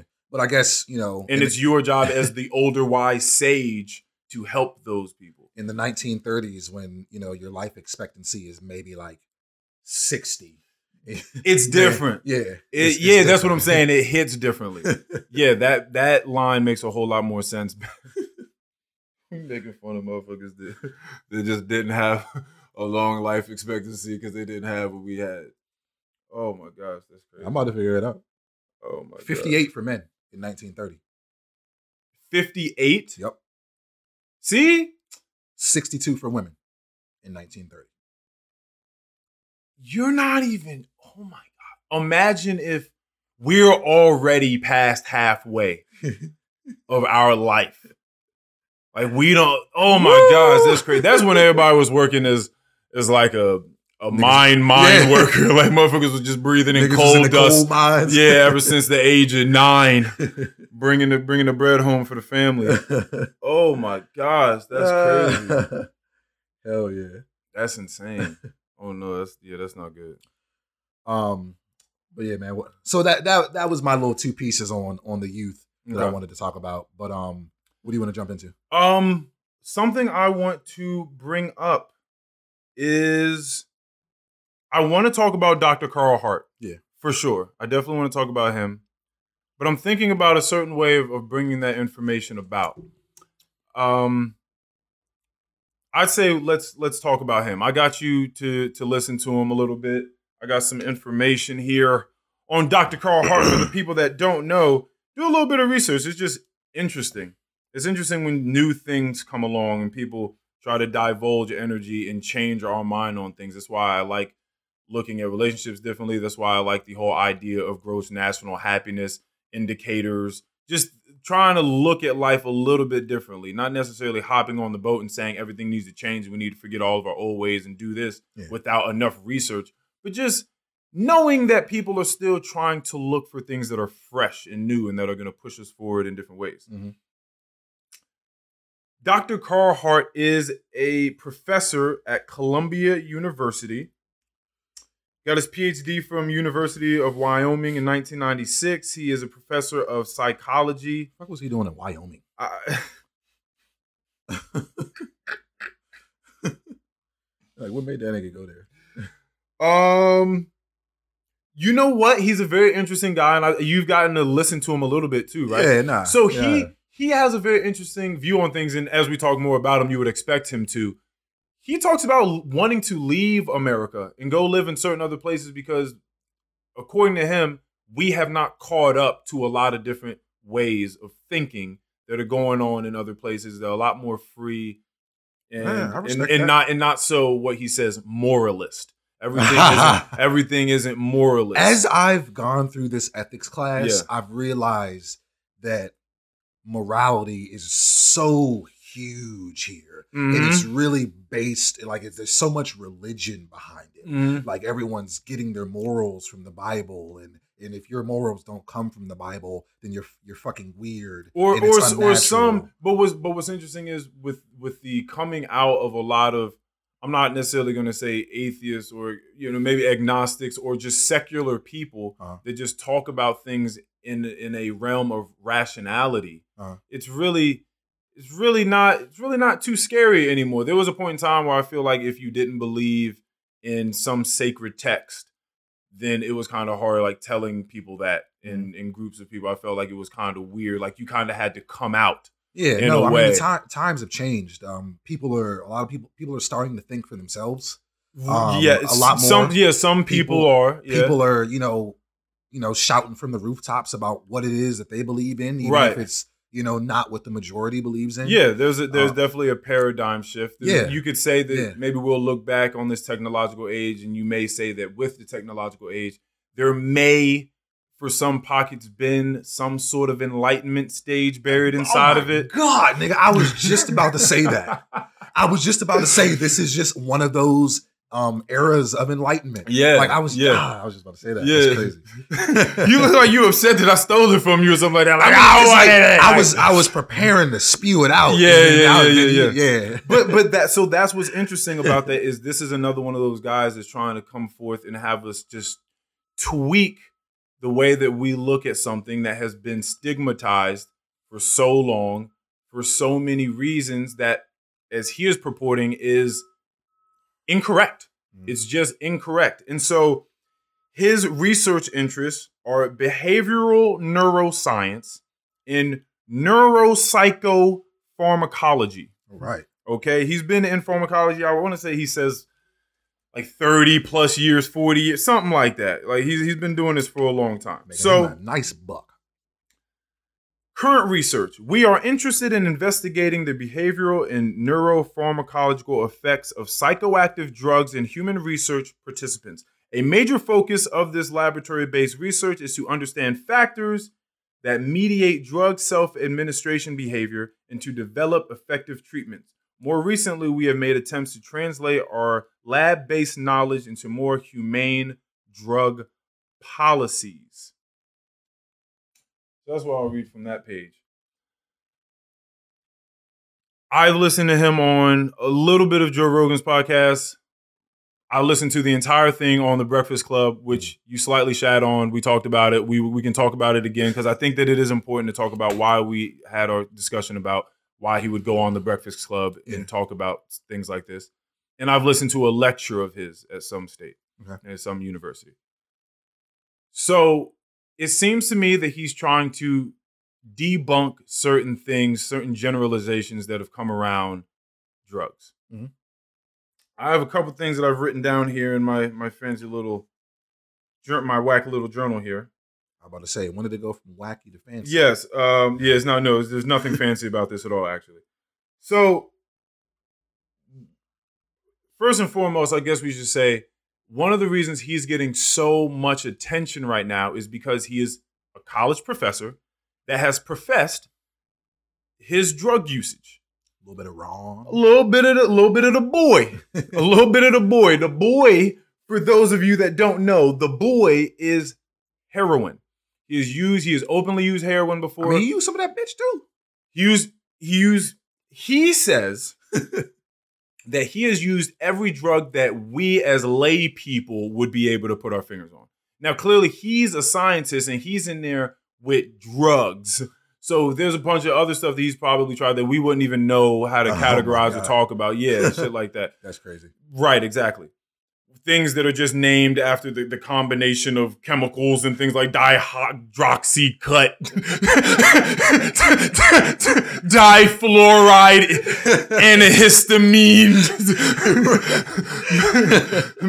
methamphetamine, nitrogen trioxylate. right? like those are the drugs them niggas in the laboratory is doing. They're doing. I, that was the stupidest thing ever. I put so many different little pharmaceuticals and just random names together.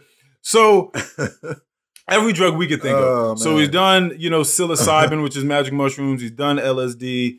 He's done, you know, crack cocaine, heroin, clearly weed, stuff like that. So he's Mhm. he's very well versed in all these different things. Um, and so for you to one just have it's great too because, because what he has said is Columbia University hasn't come to him since he's sort of blown up and been like, "Yo, what are you doing? You like giving our name a bad like our school a bad name." He says that none of that has happened. Who knows if he's just trying to protect them or whatever. But he says that they haven't come to him for that, which is cool. That is They cool. believe in what it is he's doing and the research that he's coming forth with. He is saying things like heroin in itself doesn't kill people normally. Okay. That is our lack of understanding of the drug heroin in its pure form. Uh-huh. Now, a lot of times, what's happening, and we've been hearing about it throughout the years and throughout the last couple of weeks, honestly, I've heard a few of bad batches of heroin going out, people dying from heroin. But he says people rarely die from only heroin. Most most deaths involve multiple drugs, like Xanax, Valium, nerve pain meds, alcohol. Fentanyl. fentanyl. Yeah, exactly. Like there are things that are usually inside and implemented, incorporated inside the drugs Been stepped on. it has been stepped on, you might say. Exactly. And that's what does it. Um, he talks about Might there have to being explain that phrase for that one. he's saying, yeah, we're gonna yeah, might have to do one. he says that drugs aren't really the problem. And this is something that a lot of people like this has been there have been rumblings of this. People have thought about this differently for a long point in time. It's not the drug in itself that's a problem. There are predicting factors that they have researched that will sort of indicate whether someone is more susceptible to becoming a drug addict than others, Mhm. like their social economical standing. Right. What sort of money are they're working with? Where did they come from? What other mental illnesses, if any, are they dealing with? Like, where are they on the Yeah, spectrum? what is their background? What? Like, yeah, what is their background? And that everyone has to be treated individually for this type of thing. And it's not just if you do this, then you're going to become a drug addict. Yeah. He denounces marijuana being a gateway drug. It's it's it's it's a it's a lot of interesting stuff. And he talks about these other places in the world that have what are they called? Drug consumption rooms I've heard of those, actually. where you can go and one if you're going to be doing drugs you're in a place where you can do the drugs and people are looking at you that know what it's a- it's a drugs controlled are environment. it's a controlled environment where sort of like when I was talking to you about the Santo Daime churches in Canada that were able to usher in psychedelics in their religious purposes Mhm. you have shamans you have people that have been you know this information has been passed down generation to generation and they know how to have a controlled environment and give you that security so where you're not tripping out and end up having long-term psychological effects because you're going through a very bad trip. They facilitate and curate the vibes in the environment in such a way where you feel safe. You're given that security. Again, this episode is brought to you by security. That's why I wanted to bring this up. You can go to these places and you can test your drugs. They will test the purity of the drugs that you bring in. And they can tell you just how pure the drug is or if it has been contaminated with some shit from some drug dealer that wanted to stretch whatever batch it is he got. So he threw some extra stuff in there so he could be able to stretch the amount and sell more over Do you time. know if they keep the drugs on hand there? Like, do can you just go in there and be like, you know, let me get a little shot of this? Oh, I don't. I yeah, I don't know about that. Okay. I don't know if they administer yeah, th- those type of drugs. If they hold them there and you can just purchase them or things like. I'm not quite certain. It may it, that may be the case because there are also places where people go and they get. um I forget exactly what the shots are called, but there's certain shots if you're going through uh, heroin withdrawals Withdrawal. and things like that. Like you can go and get it starts with the M. I forget what it is, but you go there and you get a shot taken, and that sort of like cools you over and things Yeah. like that. Like they administer their own drugs because again, and this is what he's talking about. When you know the drugs and you spend time researching the drugs, he is okay with coming out and saying, "I'm coming from a place of privilege because I have knowledge about this." Mhm. I understand how much is a good dose to take, a safe dose of something to take, and under what circumstances to take it in. So when people come at him like they did on the Breakfast Club, where they're not necessarily listening to what he's saying so much and they keep putting stuff in his mouth saying that he's promoting drug use, what he's saying is, I'm not promoting drug use as much as I am trying Educating. to trying to educate Yeah. people on what drugs are because people are going to do drugs whether we like it or not, whether we tell them to or Mhm. not. And so security again. If you're someone close to me that is taking drugs, maybe you have a problem, maybe you don't, whatever the case may be, what are the chances that you're going to open up to me and be vulnerable about your possible drug problem if I'm always shitting on drug users? Mhm. It's not to happen. So instead of me telling you you shouldn't be doing this, you're a fucking drug addict or you're a fucking slouch for doing these things, you're a loser, whatever the case may be, I open up the conversation and try to get you real education on it so you really know what's going out here because you you're going to do the drug regardless. Mhm. And so now it's how can we get you the proper information so that if you're going to do it, you practice it in the safest way. In a way, in something that he drew as a parallel is having sex. Mhm. We don't tell kids. I mean, some people do, but if you're realistic, you don't tell kids never have sex. Never have sex until you're whatever age, or you're out of my house, or you're married, or whatever case may be. You know that realistically, that's not what's going to happen. Right. So, practically, what you want to do is give them the right information. You're going to have sex. I'd much rather that you waited until you're emotionally stable and understanding of how things work in yourself emotionally and other people, whatever the case may be, and what it takes to raise a child outside of just finances, which you need to figure that the fuck out too. Yeah. I need you to know that you need to pr- practice safe sex, why you need to practice safe sex, where it's okay to have sex, where it's not okay, where it's unacceptable doing these things, but we give them the proper education on it. Instead, with drugs, you just shame people that do drugs in the way that they do it instead of trying to give them the proper the proper education and knowledge on what the fuck is going on behind it, how people do get hurt, what people use, how people use drugs. Because because another thing he says is the overwhelming percentage of people that use drugs are functional people. Yeah. There are mad people out here that just use a lot of different types of drugs, and because it's stigmatized the way it is, they're just not going to open up and talk to you about this sort of stuff. I come on here and I talk about, and I will talk about drug experiences that I've had, Mhm. but that's simply because of who I am. Most people aren't going to do that and open up about that sort of thing because it's so stigmatized. And it could just be something like weed, let alone you're talking about heroin, crack cocaine, LSD, shroom, psilocybin, whatever the fuck the case may be. Psilocybin. Psilocybin is the, the drug, the chemical inside of magic mushrooms. oh, Uh, yeah, yeah, yeah, yeah. I was about to say DMT. Oh, yeah, yeah. You like you tell oh, me about that. You like Uh, what is that? Yeah, you know, yeah, you know about the psilocybin for sure. Okay. Uh, people out there using toad, ayahuasca. Uh, there's a lot of different, a lot of different types of stuff like that. But very, very interesting guy. What were your thoughts on what you Um, saw of him or I took down a couple of things that um, he spoke about here. So I thought it was real from what so from the because we didn't watch the same thing. So keep that in mind. Um, Right. or at least Which I don't is think good. we did. But um, one thing that he brought up in the one that I watched is he said most of his drug use that he does is with his partner, which I think is really cool. Like You his, have- oh, not his research partner, his life Yeah, partner. yeah, yeah, yeah. Yes, yes, yes, yes, yes. and I think that that's really cool that he has someone else that's probably kind of on the same Wave, wavelength yeah, yeah, that's yeah. there with him. She backs Some- him up. Yeah, She has Um, seen him again. For a lot of people, it's weird because it's just some black dude with dreads popping up. He's if you see the way he talks, he's a little socially awkward. Like it's kind of weird. but to his wife, his partner, who's been there however many years, she's seen him in the laboratory, right. r- writing books, reading books, writing essays. She's seen the work, so she, I'm sure she she believes in what he's got going on. Yeah. Um, and I think you kind of touched on this already, but you know, obviously illegal substances aren't much different from the legal substances people use without hesitation on a daily basis.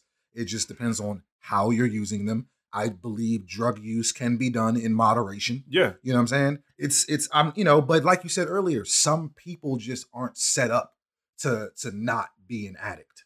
You know what I'm saying? yes, you know, depending on where you're from, how you were raised, what type of traumas you've been through. Right. Because when you think about it, a lot of people that get into drugs, they've been through some shit in their life. They use the drugs to cope. It's a coping mechanism. right, You know right, what I'm saying? right, right, right. Um, and it could very well be a coping mechanism for him as well because he uses it to what he says be a better person, Yes, he um, has said that. to Sometimes just elevate himself, level himself up. Right. Sometimes just to experience a lot of times, and this is interesting for him because a lot of the times in this hierarchy of drug usage, he talks about drug exceptionalism. Mhm. How heroin and crack cocaine, like you look at those things and you kind of have a slight eye to it, but how psychedelics has become a little sexier. Mhm. And people look at that differently because they say, oh, well, you're having an existential trip and you're going and experiencing things about your life. But he's saying, yeah, but what if I don't want that? What if I just want to experience euphoria? Uh-huh. He's just talking, he's going in it straight, saying, maybe it's not about all this existential stuff. Like that can be cool. You can do that. And I don't shame people for having some existential explosion go off and they see things in life differently now. But what if I just want to do this just to feel euphoric with my partner? Uh-huh. Like there should be nothing wrong with that. Yeah. It- I feel like it goes the same with people with tattoos. I'm gonna say here, fuck everybody out there that needs other people with tattoos to have wild, crazy, deep, profoundly, wildly, insanely explorative explanations for their tattoos. Uh-huh. What if I just wanted, I just, I just like the tattoo. I just like, I just like a jellyfish. Uh-huh. I just like a seahorse. Now, I do have reasons behind these in certain ways. It does have to do with my appreciation for these beings and what they do because they're really interesting organisms. But you don't, if you you don't have to have that, and it's the same way you don't have to go into drugs thing like trying to explain to people Yep. why. Just like, and he says why you do certain sex positions with your partner. Mhm. Like you don't have to explain that to people. You don't have to explain to people why you don't like certain sex things, why you you're into BDSM, why you're not into this. You don't have to do that. Yeah. So I don't have to explain to you why certain drugs are good for me or why I partake in them and why I don't. Yeah. So he has It's an interesting paradigm shift he's got a book titled Drug Use for Grown-ups. for grown-ups. and in what I in the um the little uh little interview that I listened to, one thing that he said that was kind of odd to me was saying that his book, and I get why he said this though, saying that his book is for grown, responsible adults who handle their business, contribute to this world in a good way, and want to possibly use drugs and see what that see what that's about. But I wonder if he thinks that maybe his book could potentially help addicts, or simply because they are addicts, they won't understand. No, he doesn't think that. Okay. He's actually done, I- and I, I wrote this down. This is actually a really good point that you bring up. He, him and his lab partners have conducted experiments in which they would they would give someone an addict, you might say, or a user, the option to take the drug before them or a certain amount of money, right? $20, $25, whatever the case may be. And I know where everyone's mind's going to go first because this is where my mind went. So, and they would most of the time take the money Mhm. as opposed to the hit. Mhm. Now, what you're what you should be thinking is, yeah, nigga, they took the money so that they could go buy some drugs or m- just more of the drugs because the Right. amount you were going to give them wasn't going to be the amount that they could buy with the money, Mhm. right? Because that that was supposed to be their alternative incentive Mhm. is what they called it. But what he said was even if that's the case, it still breaks the idea that drug users and addicts can't think rationally Mhm. And make rational decisions when they're in the state of wanting drugs, Mhm. right? You said even if they take the money and go buy drugs later, they still saw an end game and they decided to hold off and not take instant gratification like most people see or would think that a drug addict would do. Mhm. So that uh, that in itself sort of dispels that idea that they're just fucking hungry for drugs and they can't make any rational decisions even if it means something better for them later on. So no, I, I think that he he looks at people and he's he's just saying this is for people that want to rationally think about drug usage Right. and that are open minded to think about it in a new light. So I think that's what he means by adults. I think he's shitting on everyone else. That- that's I think that's what's going on there. Um, and then obviously, you know, the war on drugs, all the propaganda behind it. Um, as a black man, Mm-hmm. I do think that he kind of sees that for what it is. Mm. You know, you get Reagan putting crack in the inner cities in the 80s, Mhm. you know what I'm saying, starting the whole crack epidemic um, and stuff like that. And generally, Which he speaks of interesting because he says it wasn't crack that tore down the black community. Oh, yeah? it was other things. Yeah, like crack was there, but it but that doesn't Well, necessarily yeah, mean I'm that you can attribute the destruction of the black community to crack. And he gets into that. I really think people should go listen to him. Just give him just give him like one lecture long or one interview. It's very interesting. yeah, I'm not saying crack is what is what killed it all. It was a lot of it was a lot of different things, but I can guarantee you that shit ain't help nothing. it didn't help anything. No, yeah, they weren't getting But- any nutrition. From Yeah, but all that all that propaganda is why we have these bad images and bad thoughts right, about drugs. And don't get me wrong, I know that there are people out there that are doing their research and have done their research even when all the all this all that propaganda started. There's some guys that know some shit about drugs, just like Dr. Carl Hart, yeah, um, that could have been like, oh, I mean, nah, if you like, you know, it, this substance isn't so bad if you if you if you, do don't mix it with other Yeah, things, if or if you- you if just you take this, this dosage, or do that or yeah. you take it in moderation. Right. Like this stuff is fine and it could probably be used to to calm and and uh, you know maybe solve a little bit of mental illness, help Yeah. relax people, Mhm. get people to where they need to be physically, mentally, right. and whatnot. But instead, it's been used. The propaganda has been used as a tool to Mhm. just shit on all this stuff. Yeah, for sure. You know, Yeah, it's interesting. but yeah, but I but I like I like this new wave of enlightenment as we as we deemed it earlier. I, Yeah. I really do like it. Uh so I want to talk about this card that we pulled last week. I'm gonna bring this up because it goes into this conversation for All me. The card that we pulled last time is what are you passionate about and want to spend more time doing? Now, we laughed immediately upon pulling that because this podcast has, for the most part, been nothing but us talking about things that we're passionate about and we want to continue doing. so we really had to go deep in our bag and figure out something else and try to hopefully uh, unearth some creativity in this question, right? mine's not gonna. It's probably not gonna be as creative as yours. That's that's that's fine. That's fine. And mine could maybe could only be as creative because I this conversation really does entwine with this one nicely. Uh-huh. My answer about what I'm passionate about and want to do more is saying yes to things.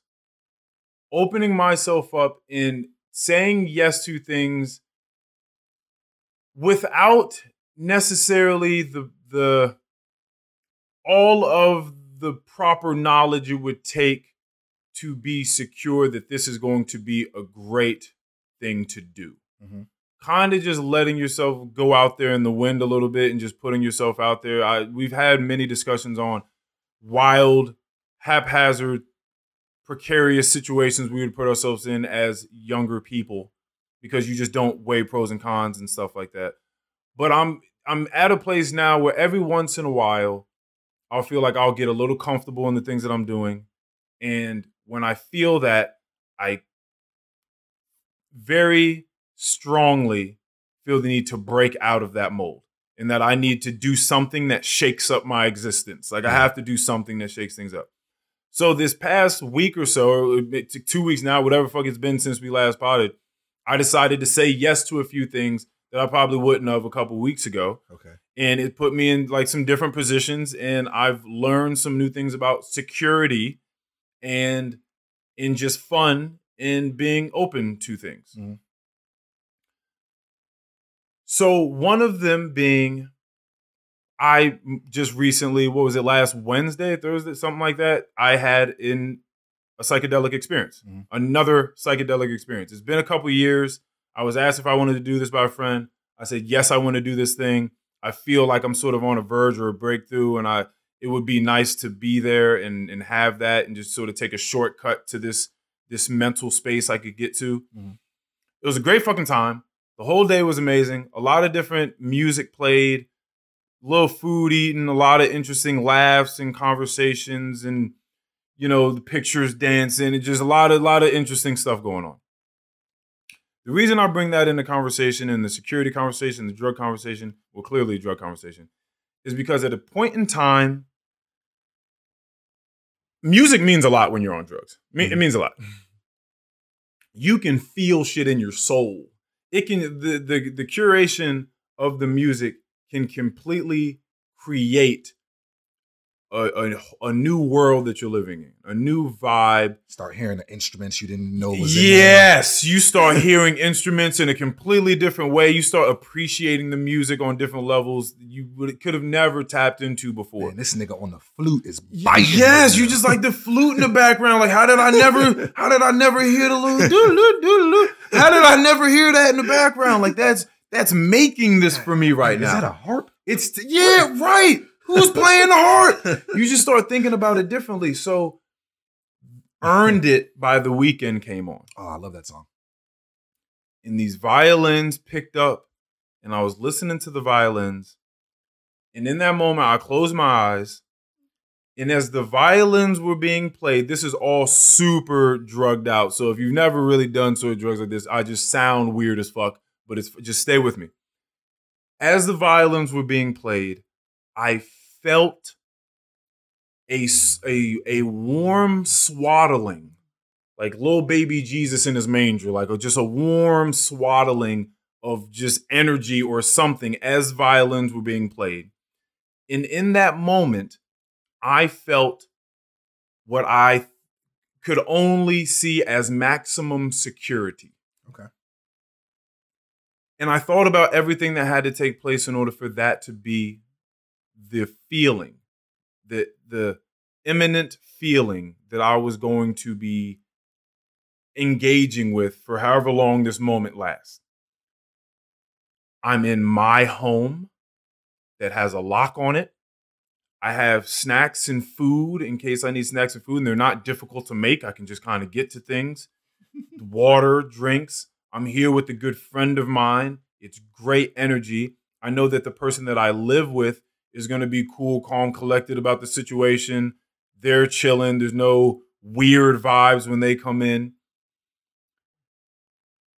I have money. I'm not worried about being on the street next week. I have a family that supports me. I have a community of people that support me, friends and family, acquaintances that like me. It's a real sense, a strong sense of community.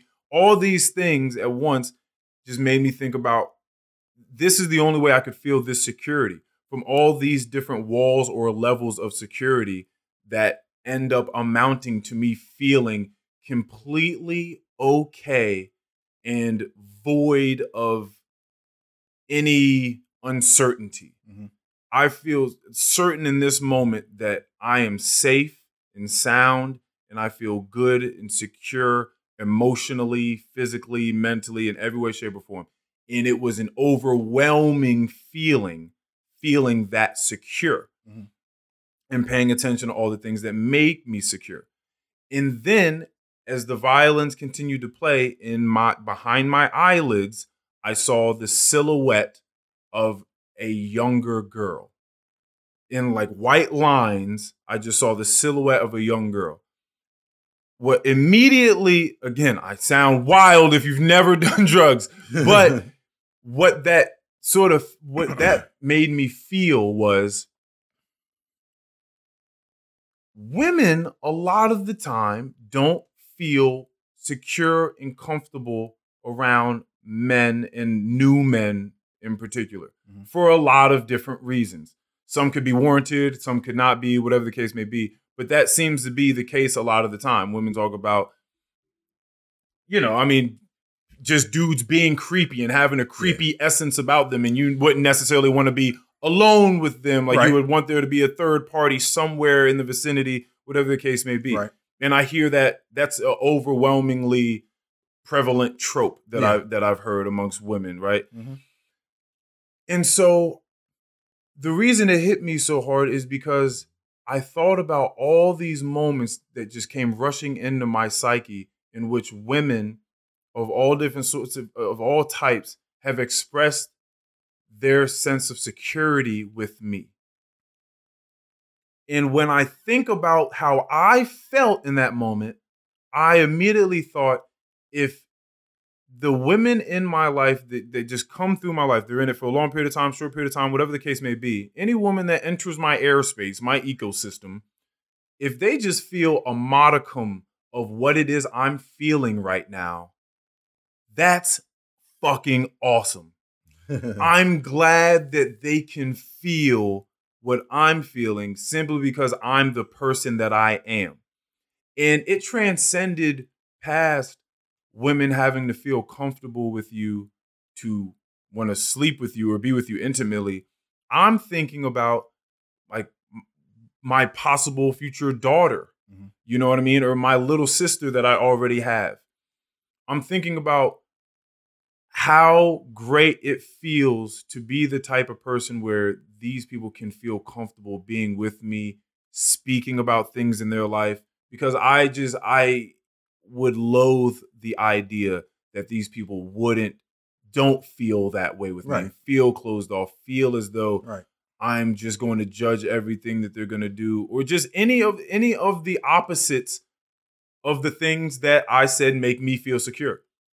I'm I'm just glad that I don't give off any of those cues Yeah. that I'm not a safe, welcoming person to be around. Yeah. And so there, there were just there had been like five instances that past week where just some women I've known for a while or some new women just came around and they showed me in various ways how comfortable they were with my presence, my being. And that just meant a lot to me in that in that experience. So security. It just it just it just means it's so much more when you really break it down.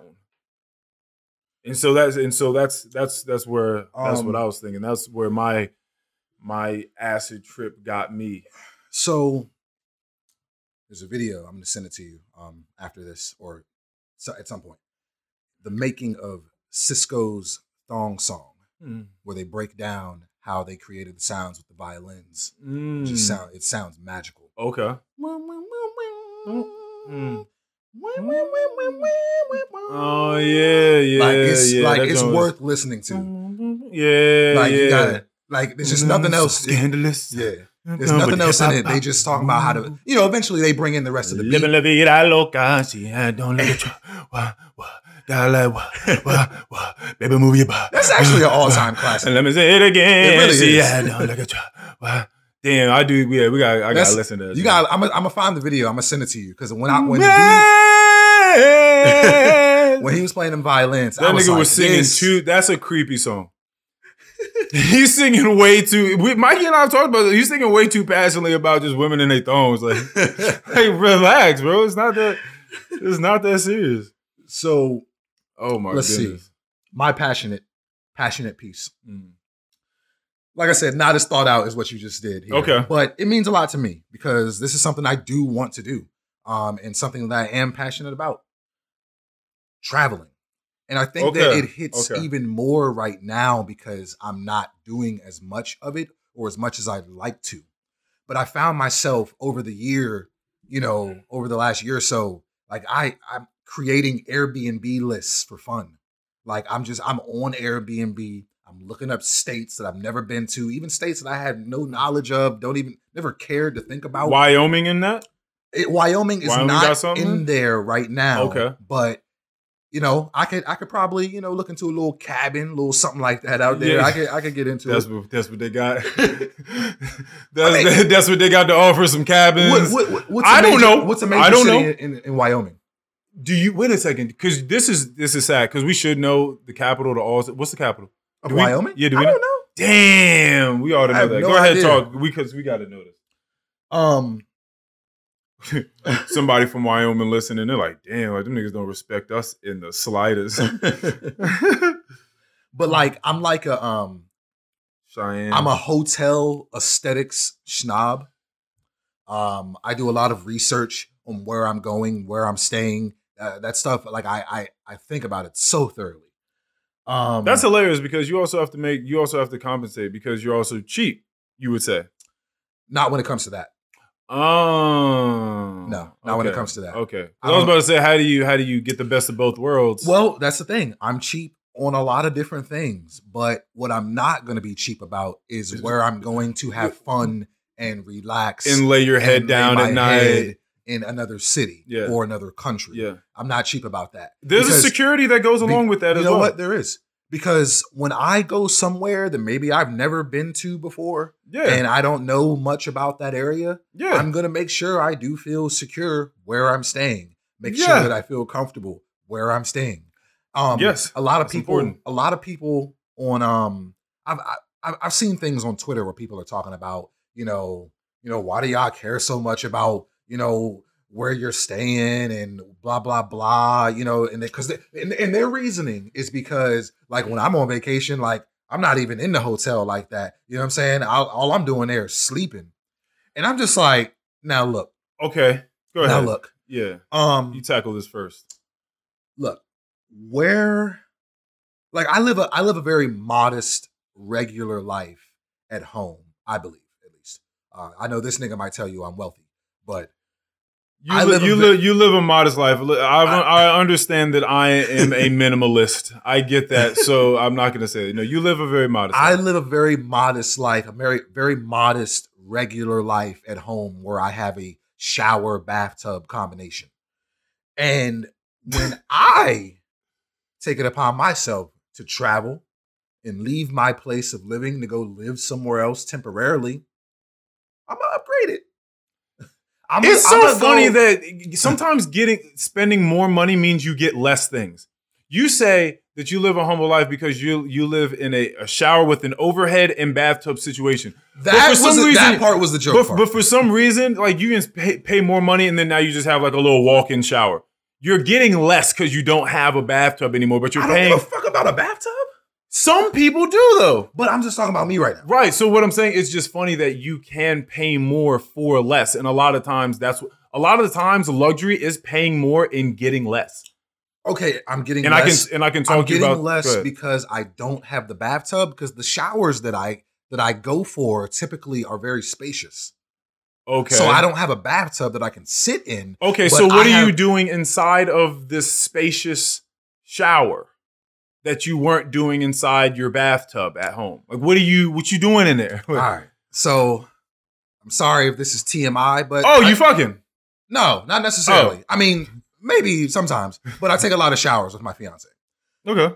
So when it comes to a very spacious Okay, yeah. shower, that means a lot to me. Yeah, Like, for yeah, for sure. Because taking a take, uh, it's, it's sort of like It's sort of like like having a chick in a twin size bed. Right. Like I was doing that for a long. Like it's so crazy that I was getting that off for as long as I was getting that off.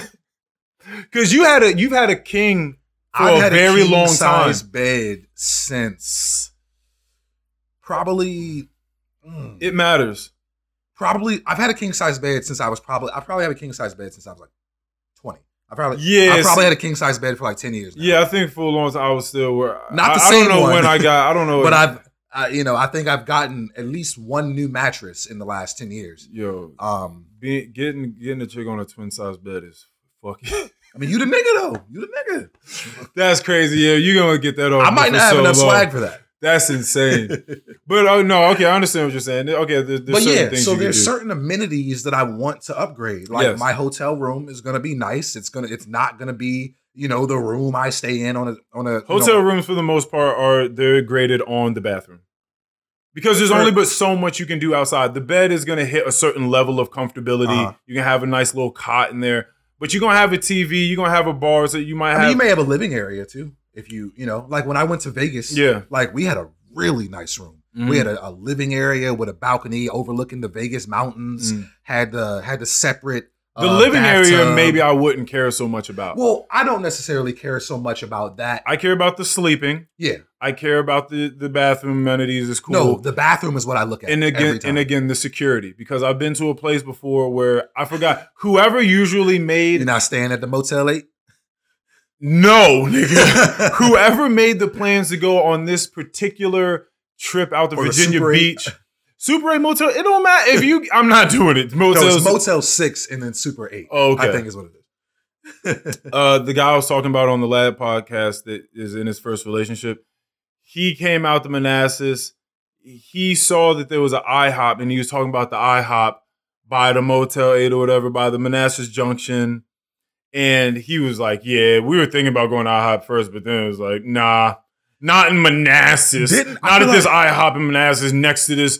This, this place where people clearly sell drugs out of, and and I couldn't say anything about it because I I used to know a dude that I was about to we say. both knew a dude I that was about to sold say that. drugs. Well, you know, from we'll, that we'll place. call him Martin. yeah, yeah, Martin used to trap. Yeah. He used to out trap out of there. Out the Super Out the Eight. Super Eight, he really, he really did. He really fulfilled that. so that you know, bar. there's a stigma around the Super Eights. Yeah, for sure. But anyway, at this particular trip down to Virginia Beach for me and my family, we're going down there for my little sister's gymnastics tournament. Whoever usually made the accommodations didn't make it this time. It may have been like my aunt Pam or something like that. Somebody made it. We go to this place, and it's not nearly as nice as a place we usually go to. But Uh-huh. we were like, all right, like well, let's see what's going on. Uh-huh. We get to the room because it's like it looks like motelish Uh, and we get to the room out outdoors and there's a bunch of like key marks next to it looks like someone's been jimmying the door to get in with oh, like key man. cards and there's just uh, like like a drunk person's uh fucking key Right. or or or where you would put the key to a car like if you ever seen like a real drunk person's car door there's gonna be a bunch of marks near the key from when they were trying to put their key inside of it or their door, whatever the case may be. There's gonna be a bunch of mess ups and scratches and scuffs around the lock because they're all constantly fucking up. That's what it looked like, but someone trying to get inside the door. And immediately, it didn't matter what the fuck is going on inside this room anymore because our sense of First security is taken away from us First impressions. Because we asked the guy, why are all these marks here on this door? He said, oh, you know, sometimes our key cards don't work, so that's how we have to get in. And I'm just like, yeah, nah. Why don't the key cards work? Yeah, why don't the key cards work? Why, like the fact that y'all have to come down to, to you, this base level of getting in this way, and then you're also letting anyone know that this is possible. Right. If you're letting a bunch of people know by all these fucking scratches and scuffs next to the, then you're letting other people know, oh, this does work here. Yeah. So, like, no, we don't. Now you've robbed us from our sense of security. We're no longer staying here. Right. But okay, but I, I get what you're saying. These are the things that you look into Yeah. bathrooms, amenities. You want to travel more. It hits harder now. You've been inside your house most of the time. You like to go off and travel. You didn't get your Miami trip this year that you I usually didn't. take.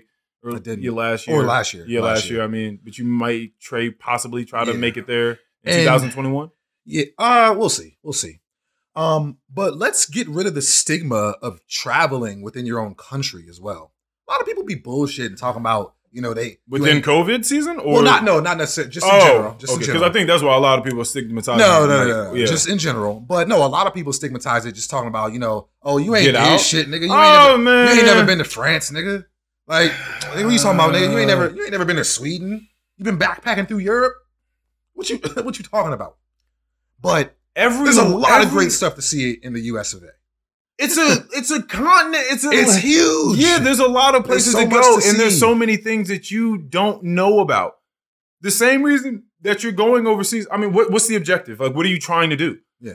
Because if if the objective is get out, see something new, see new people, take in some culture, you can do that with. There's so many places doing so many different things that you have no idea about that would blow your mind right, in the United States of America. right. Yeah, I, no, I'm not. Yeah, I'm not rocking with that. Right. That's crazy. That's so elitist. It is. Every time you get into any space, hierarchy forms. Anytime you get anywhere, you want to start traveling. Oh, nigga, where you traveling? You ain't like you ain't been in, in Europe yet. You ain't backpacked through like Germany and going to Paris and come back. His, oh, for real? Oh, you, oh, you hiked. You, you, you went hiked hit the Grand Canyon Yeah. and you want to go see the Statue of like Liberty. niggas, and, niggas go to China and walk the entire Great Wall, but it's like nigga, like, we could have we could have just did the PCT. Yeah, like no, yeah, like that's the cool. Appalachian. We could have did the Appalachian. Yeah, nah, that's people that always just want to shit on their place. Yeah. Period. It- whether it's their city, it's their region, it's the Yeah. whatever. People always find a way to sh- just shit on themselves and what they got going on there. Yeah, yeah, nah. I'm, I'm not with all that. All right, so that's so that's what you that's yeah, what you want to do. that's that's my passion right now. all right, I I'm need to find. I need to find. I don't know if I pulled another card or not yet. Oh, this guy. Um, yeah, to- This guy. need I could've sworn that I did. Maybe I didn't. Give me a Thought we were prepared. Nah, never that. I'll be right back. All right. This podcast is brought to you by Security, as we've stated. Um, check out our Instagram. We got a bunch of cool playlists on there. Um, we got a bunch of cool pictures too, because that's what Instagram's for.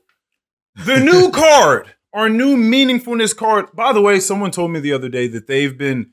I fucking dude. When people come and tell us certain things, it really it revs me up. And I forgot to tell you this, so I can tell you this here on camera, on air. All right. Someone told me the other day that they've been going through the questions, the meaningfulness questions, and they've been participating in all the questions. Awesome. They said one of the ones that they liked a whole lot was the "What does your best day look like?" Mhm. or something like that, and they went through and tried to write down all the things that made their best day. That's dope. yeah, that's fucking dope.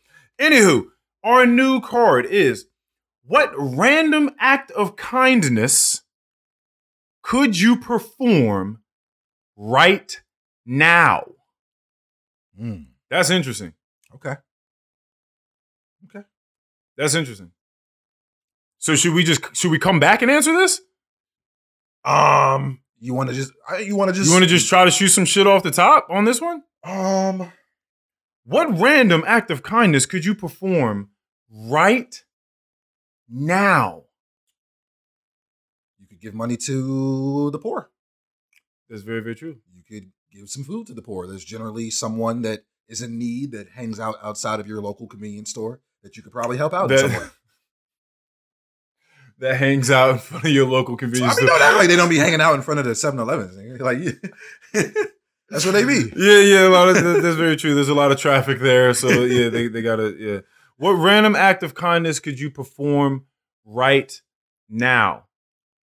I could say that right now, you and I are doing a podcast. Mhm. We have two lovely young ladies that are going to go on a hike with us tomorrow. Yes. And I think that something that this podcast has been about for me and for you, I believe, a whole lot is spreading love, peace, positivity, right? Happiness, all that sort of stuff. Yep. And I think we've gone about it pretty well in a Mhm. lot of different ways. And we've gotten creative about how we want to be able to do that.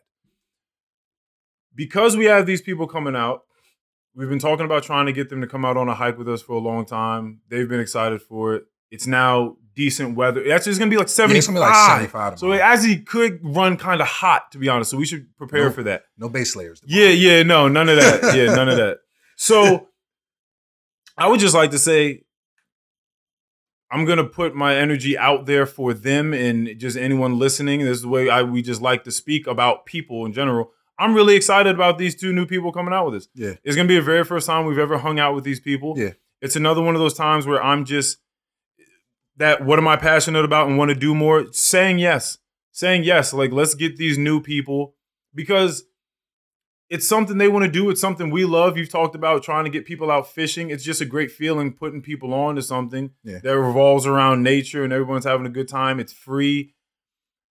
I had this conversation with someone yesterday because I went to Dave and Buster's, and Dave and Buster's is Wow. trash. It was the person's very first time hanging out at Dave and Buster's, very first time in my life, Mhm. in their life, and I felt terrible that that was the case. Be- Why? because Because you went during COVID? yes, Uh, most of the games are they're games that are freezing up, not working. Mad games there that are that are there for interplay, right? Whether it's Mario Kart or snowboarding or whatever the case may be. one of the little bike joints. Exactly, some Mhm. motocross sort of stuff. Every everyone next to each other is cut off, so you can't actually play with anyone. Oh, like it's like an empty seat. Then you can sit here. Yeah, exactly. But then there's but it's stupid because then there's certain things like those little kiosks that you can step into that are like haunted house shoot 'em up Terminator games. You can get in there and sit together though. So it's just like a bunch of weird stuff. Anyway, Dave and Buster's was big to me, was the worst time to them. But what I said to them was, see, this is why doing things with people you like in nature always wins. Because nature is just going nature. Yeah. Nature is going to be nature. You don't COVID or not, it's going to be what it is, and you're going to reap the benefits regardless. It doesn't change, and you got to do all these different things now. Nature doesn't shut down some part of itself because COVID's going on. Yeah. You just go out there and you have a good time. So the random act of kindness I would like to perform right now is saying, for you two lovely ladies that are going out there with us, thank you so much. Thank you. Thank you for giving us this opportunity. I think it's gonna be really cool. They're really smart. They're really funny. Yeah, it's gonna be it's gonna, it's gonna be an interesting time. Looking forward to it. Um, is there anything else that you wanted to talk about today? Are we good to go? Yeah, man. What's What's going good? on? This is this is a great time. This is great number one. By the way, episode fifty one. Uh, sorry again for everybody that had to wait two weeks for this episode. We were trying to get things together visually for our viewers, so we are now in here in my home doing these. I'm excited about it.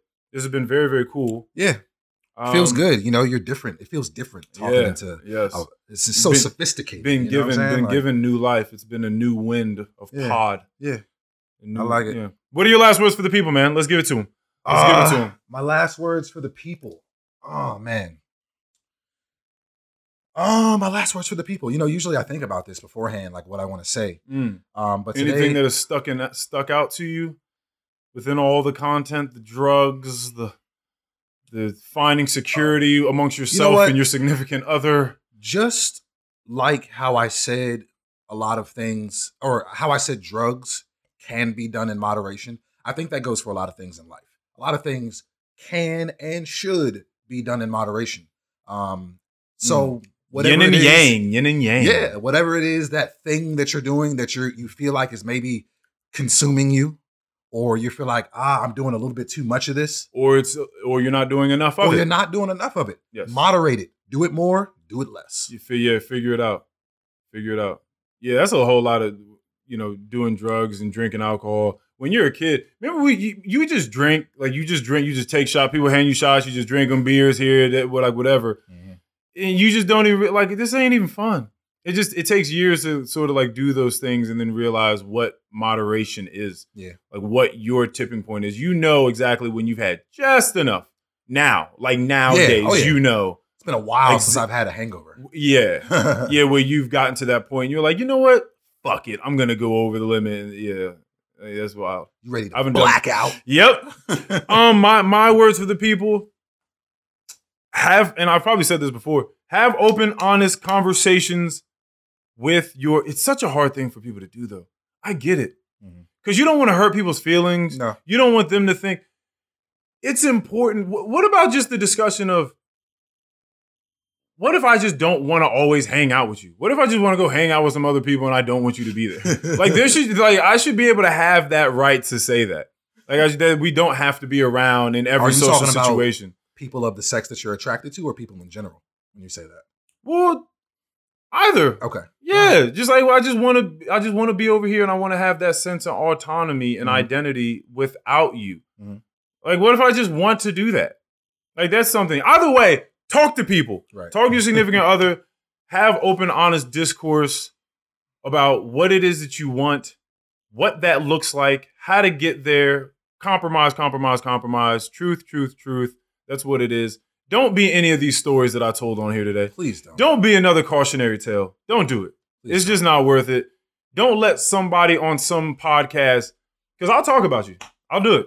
if, you- if one of y'all that I know ends up in one of these stories, I'm gonna talk about you. So don't don't let somebody on some podcast. Don't you let don't don't be the head topic of somebody's podcast. and no because- pun intended. Don't be the butt of the joke either. You heard it here first. All right, episode 51, we out.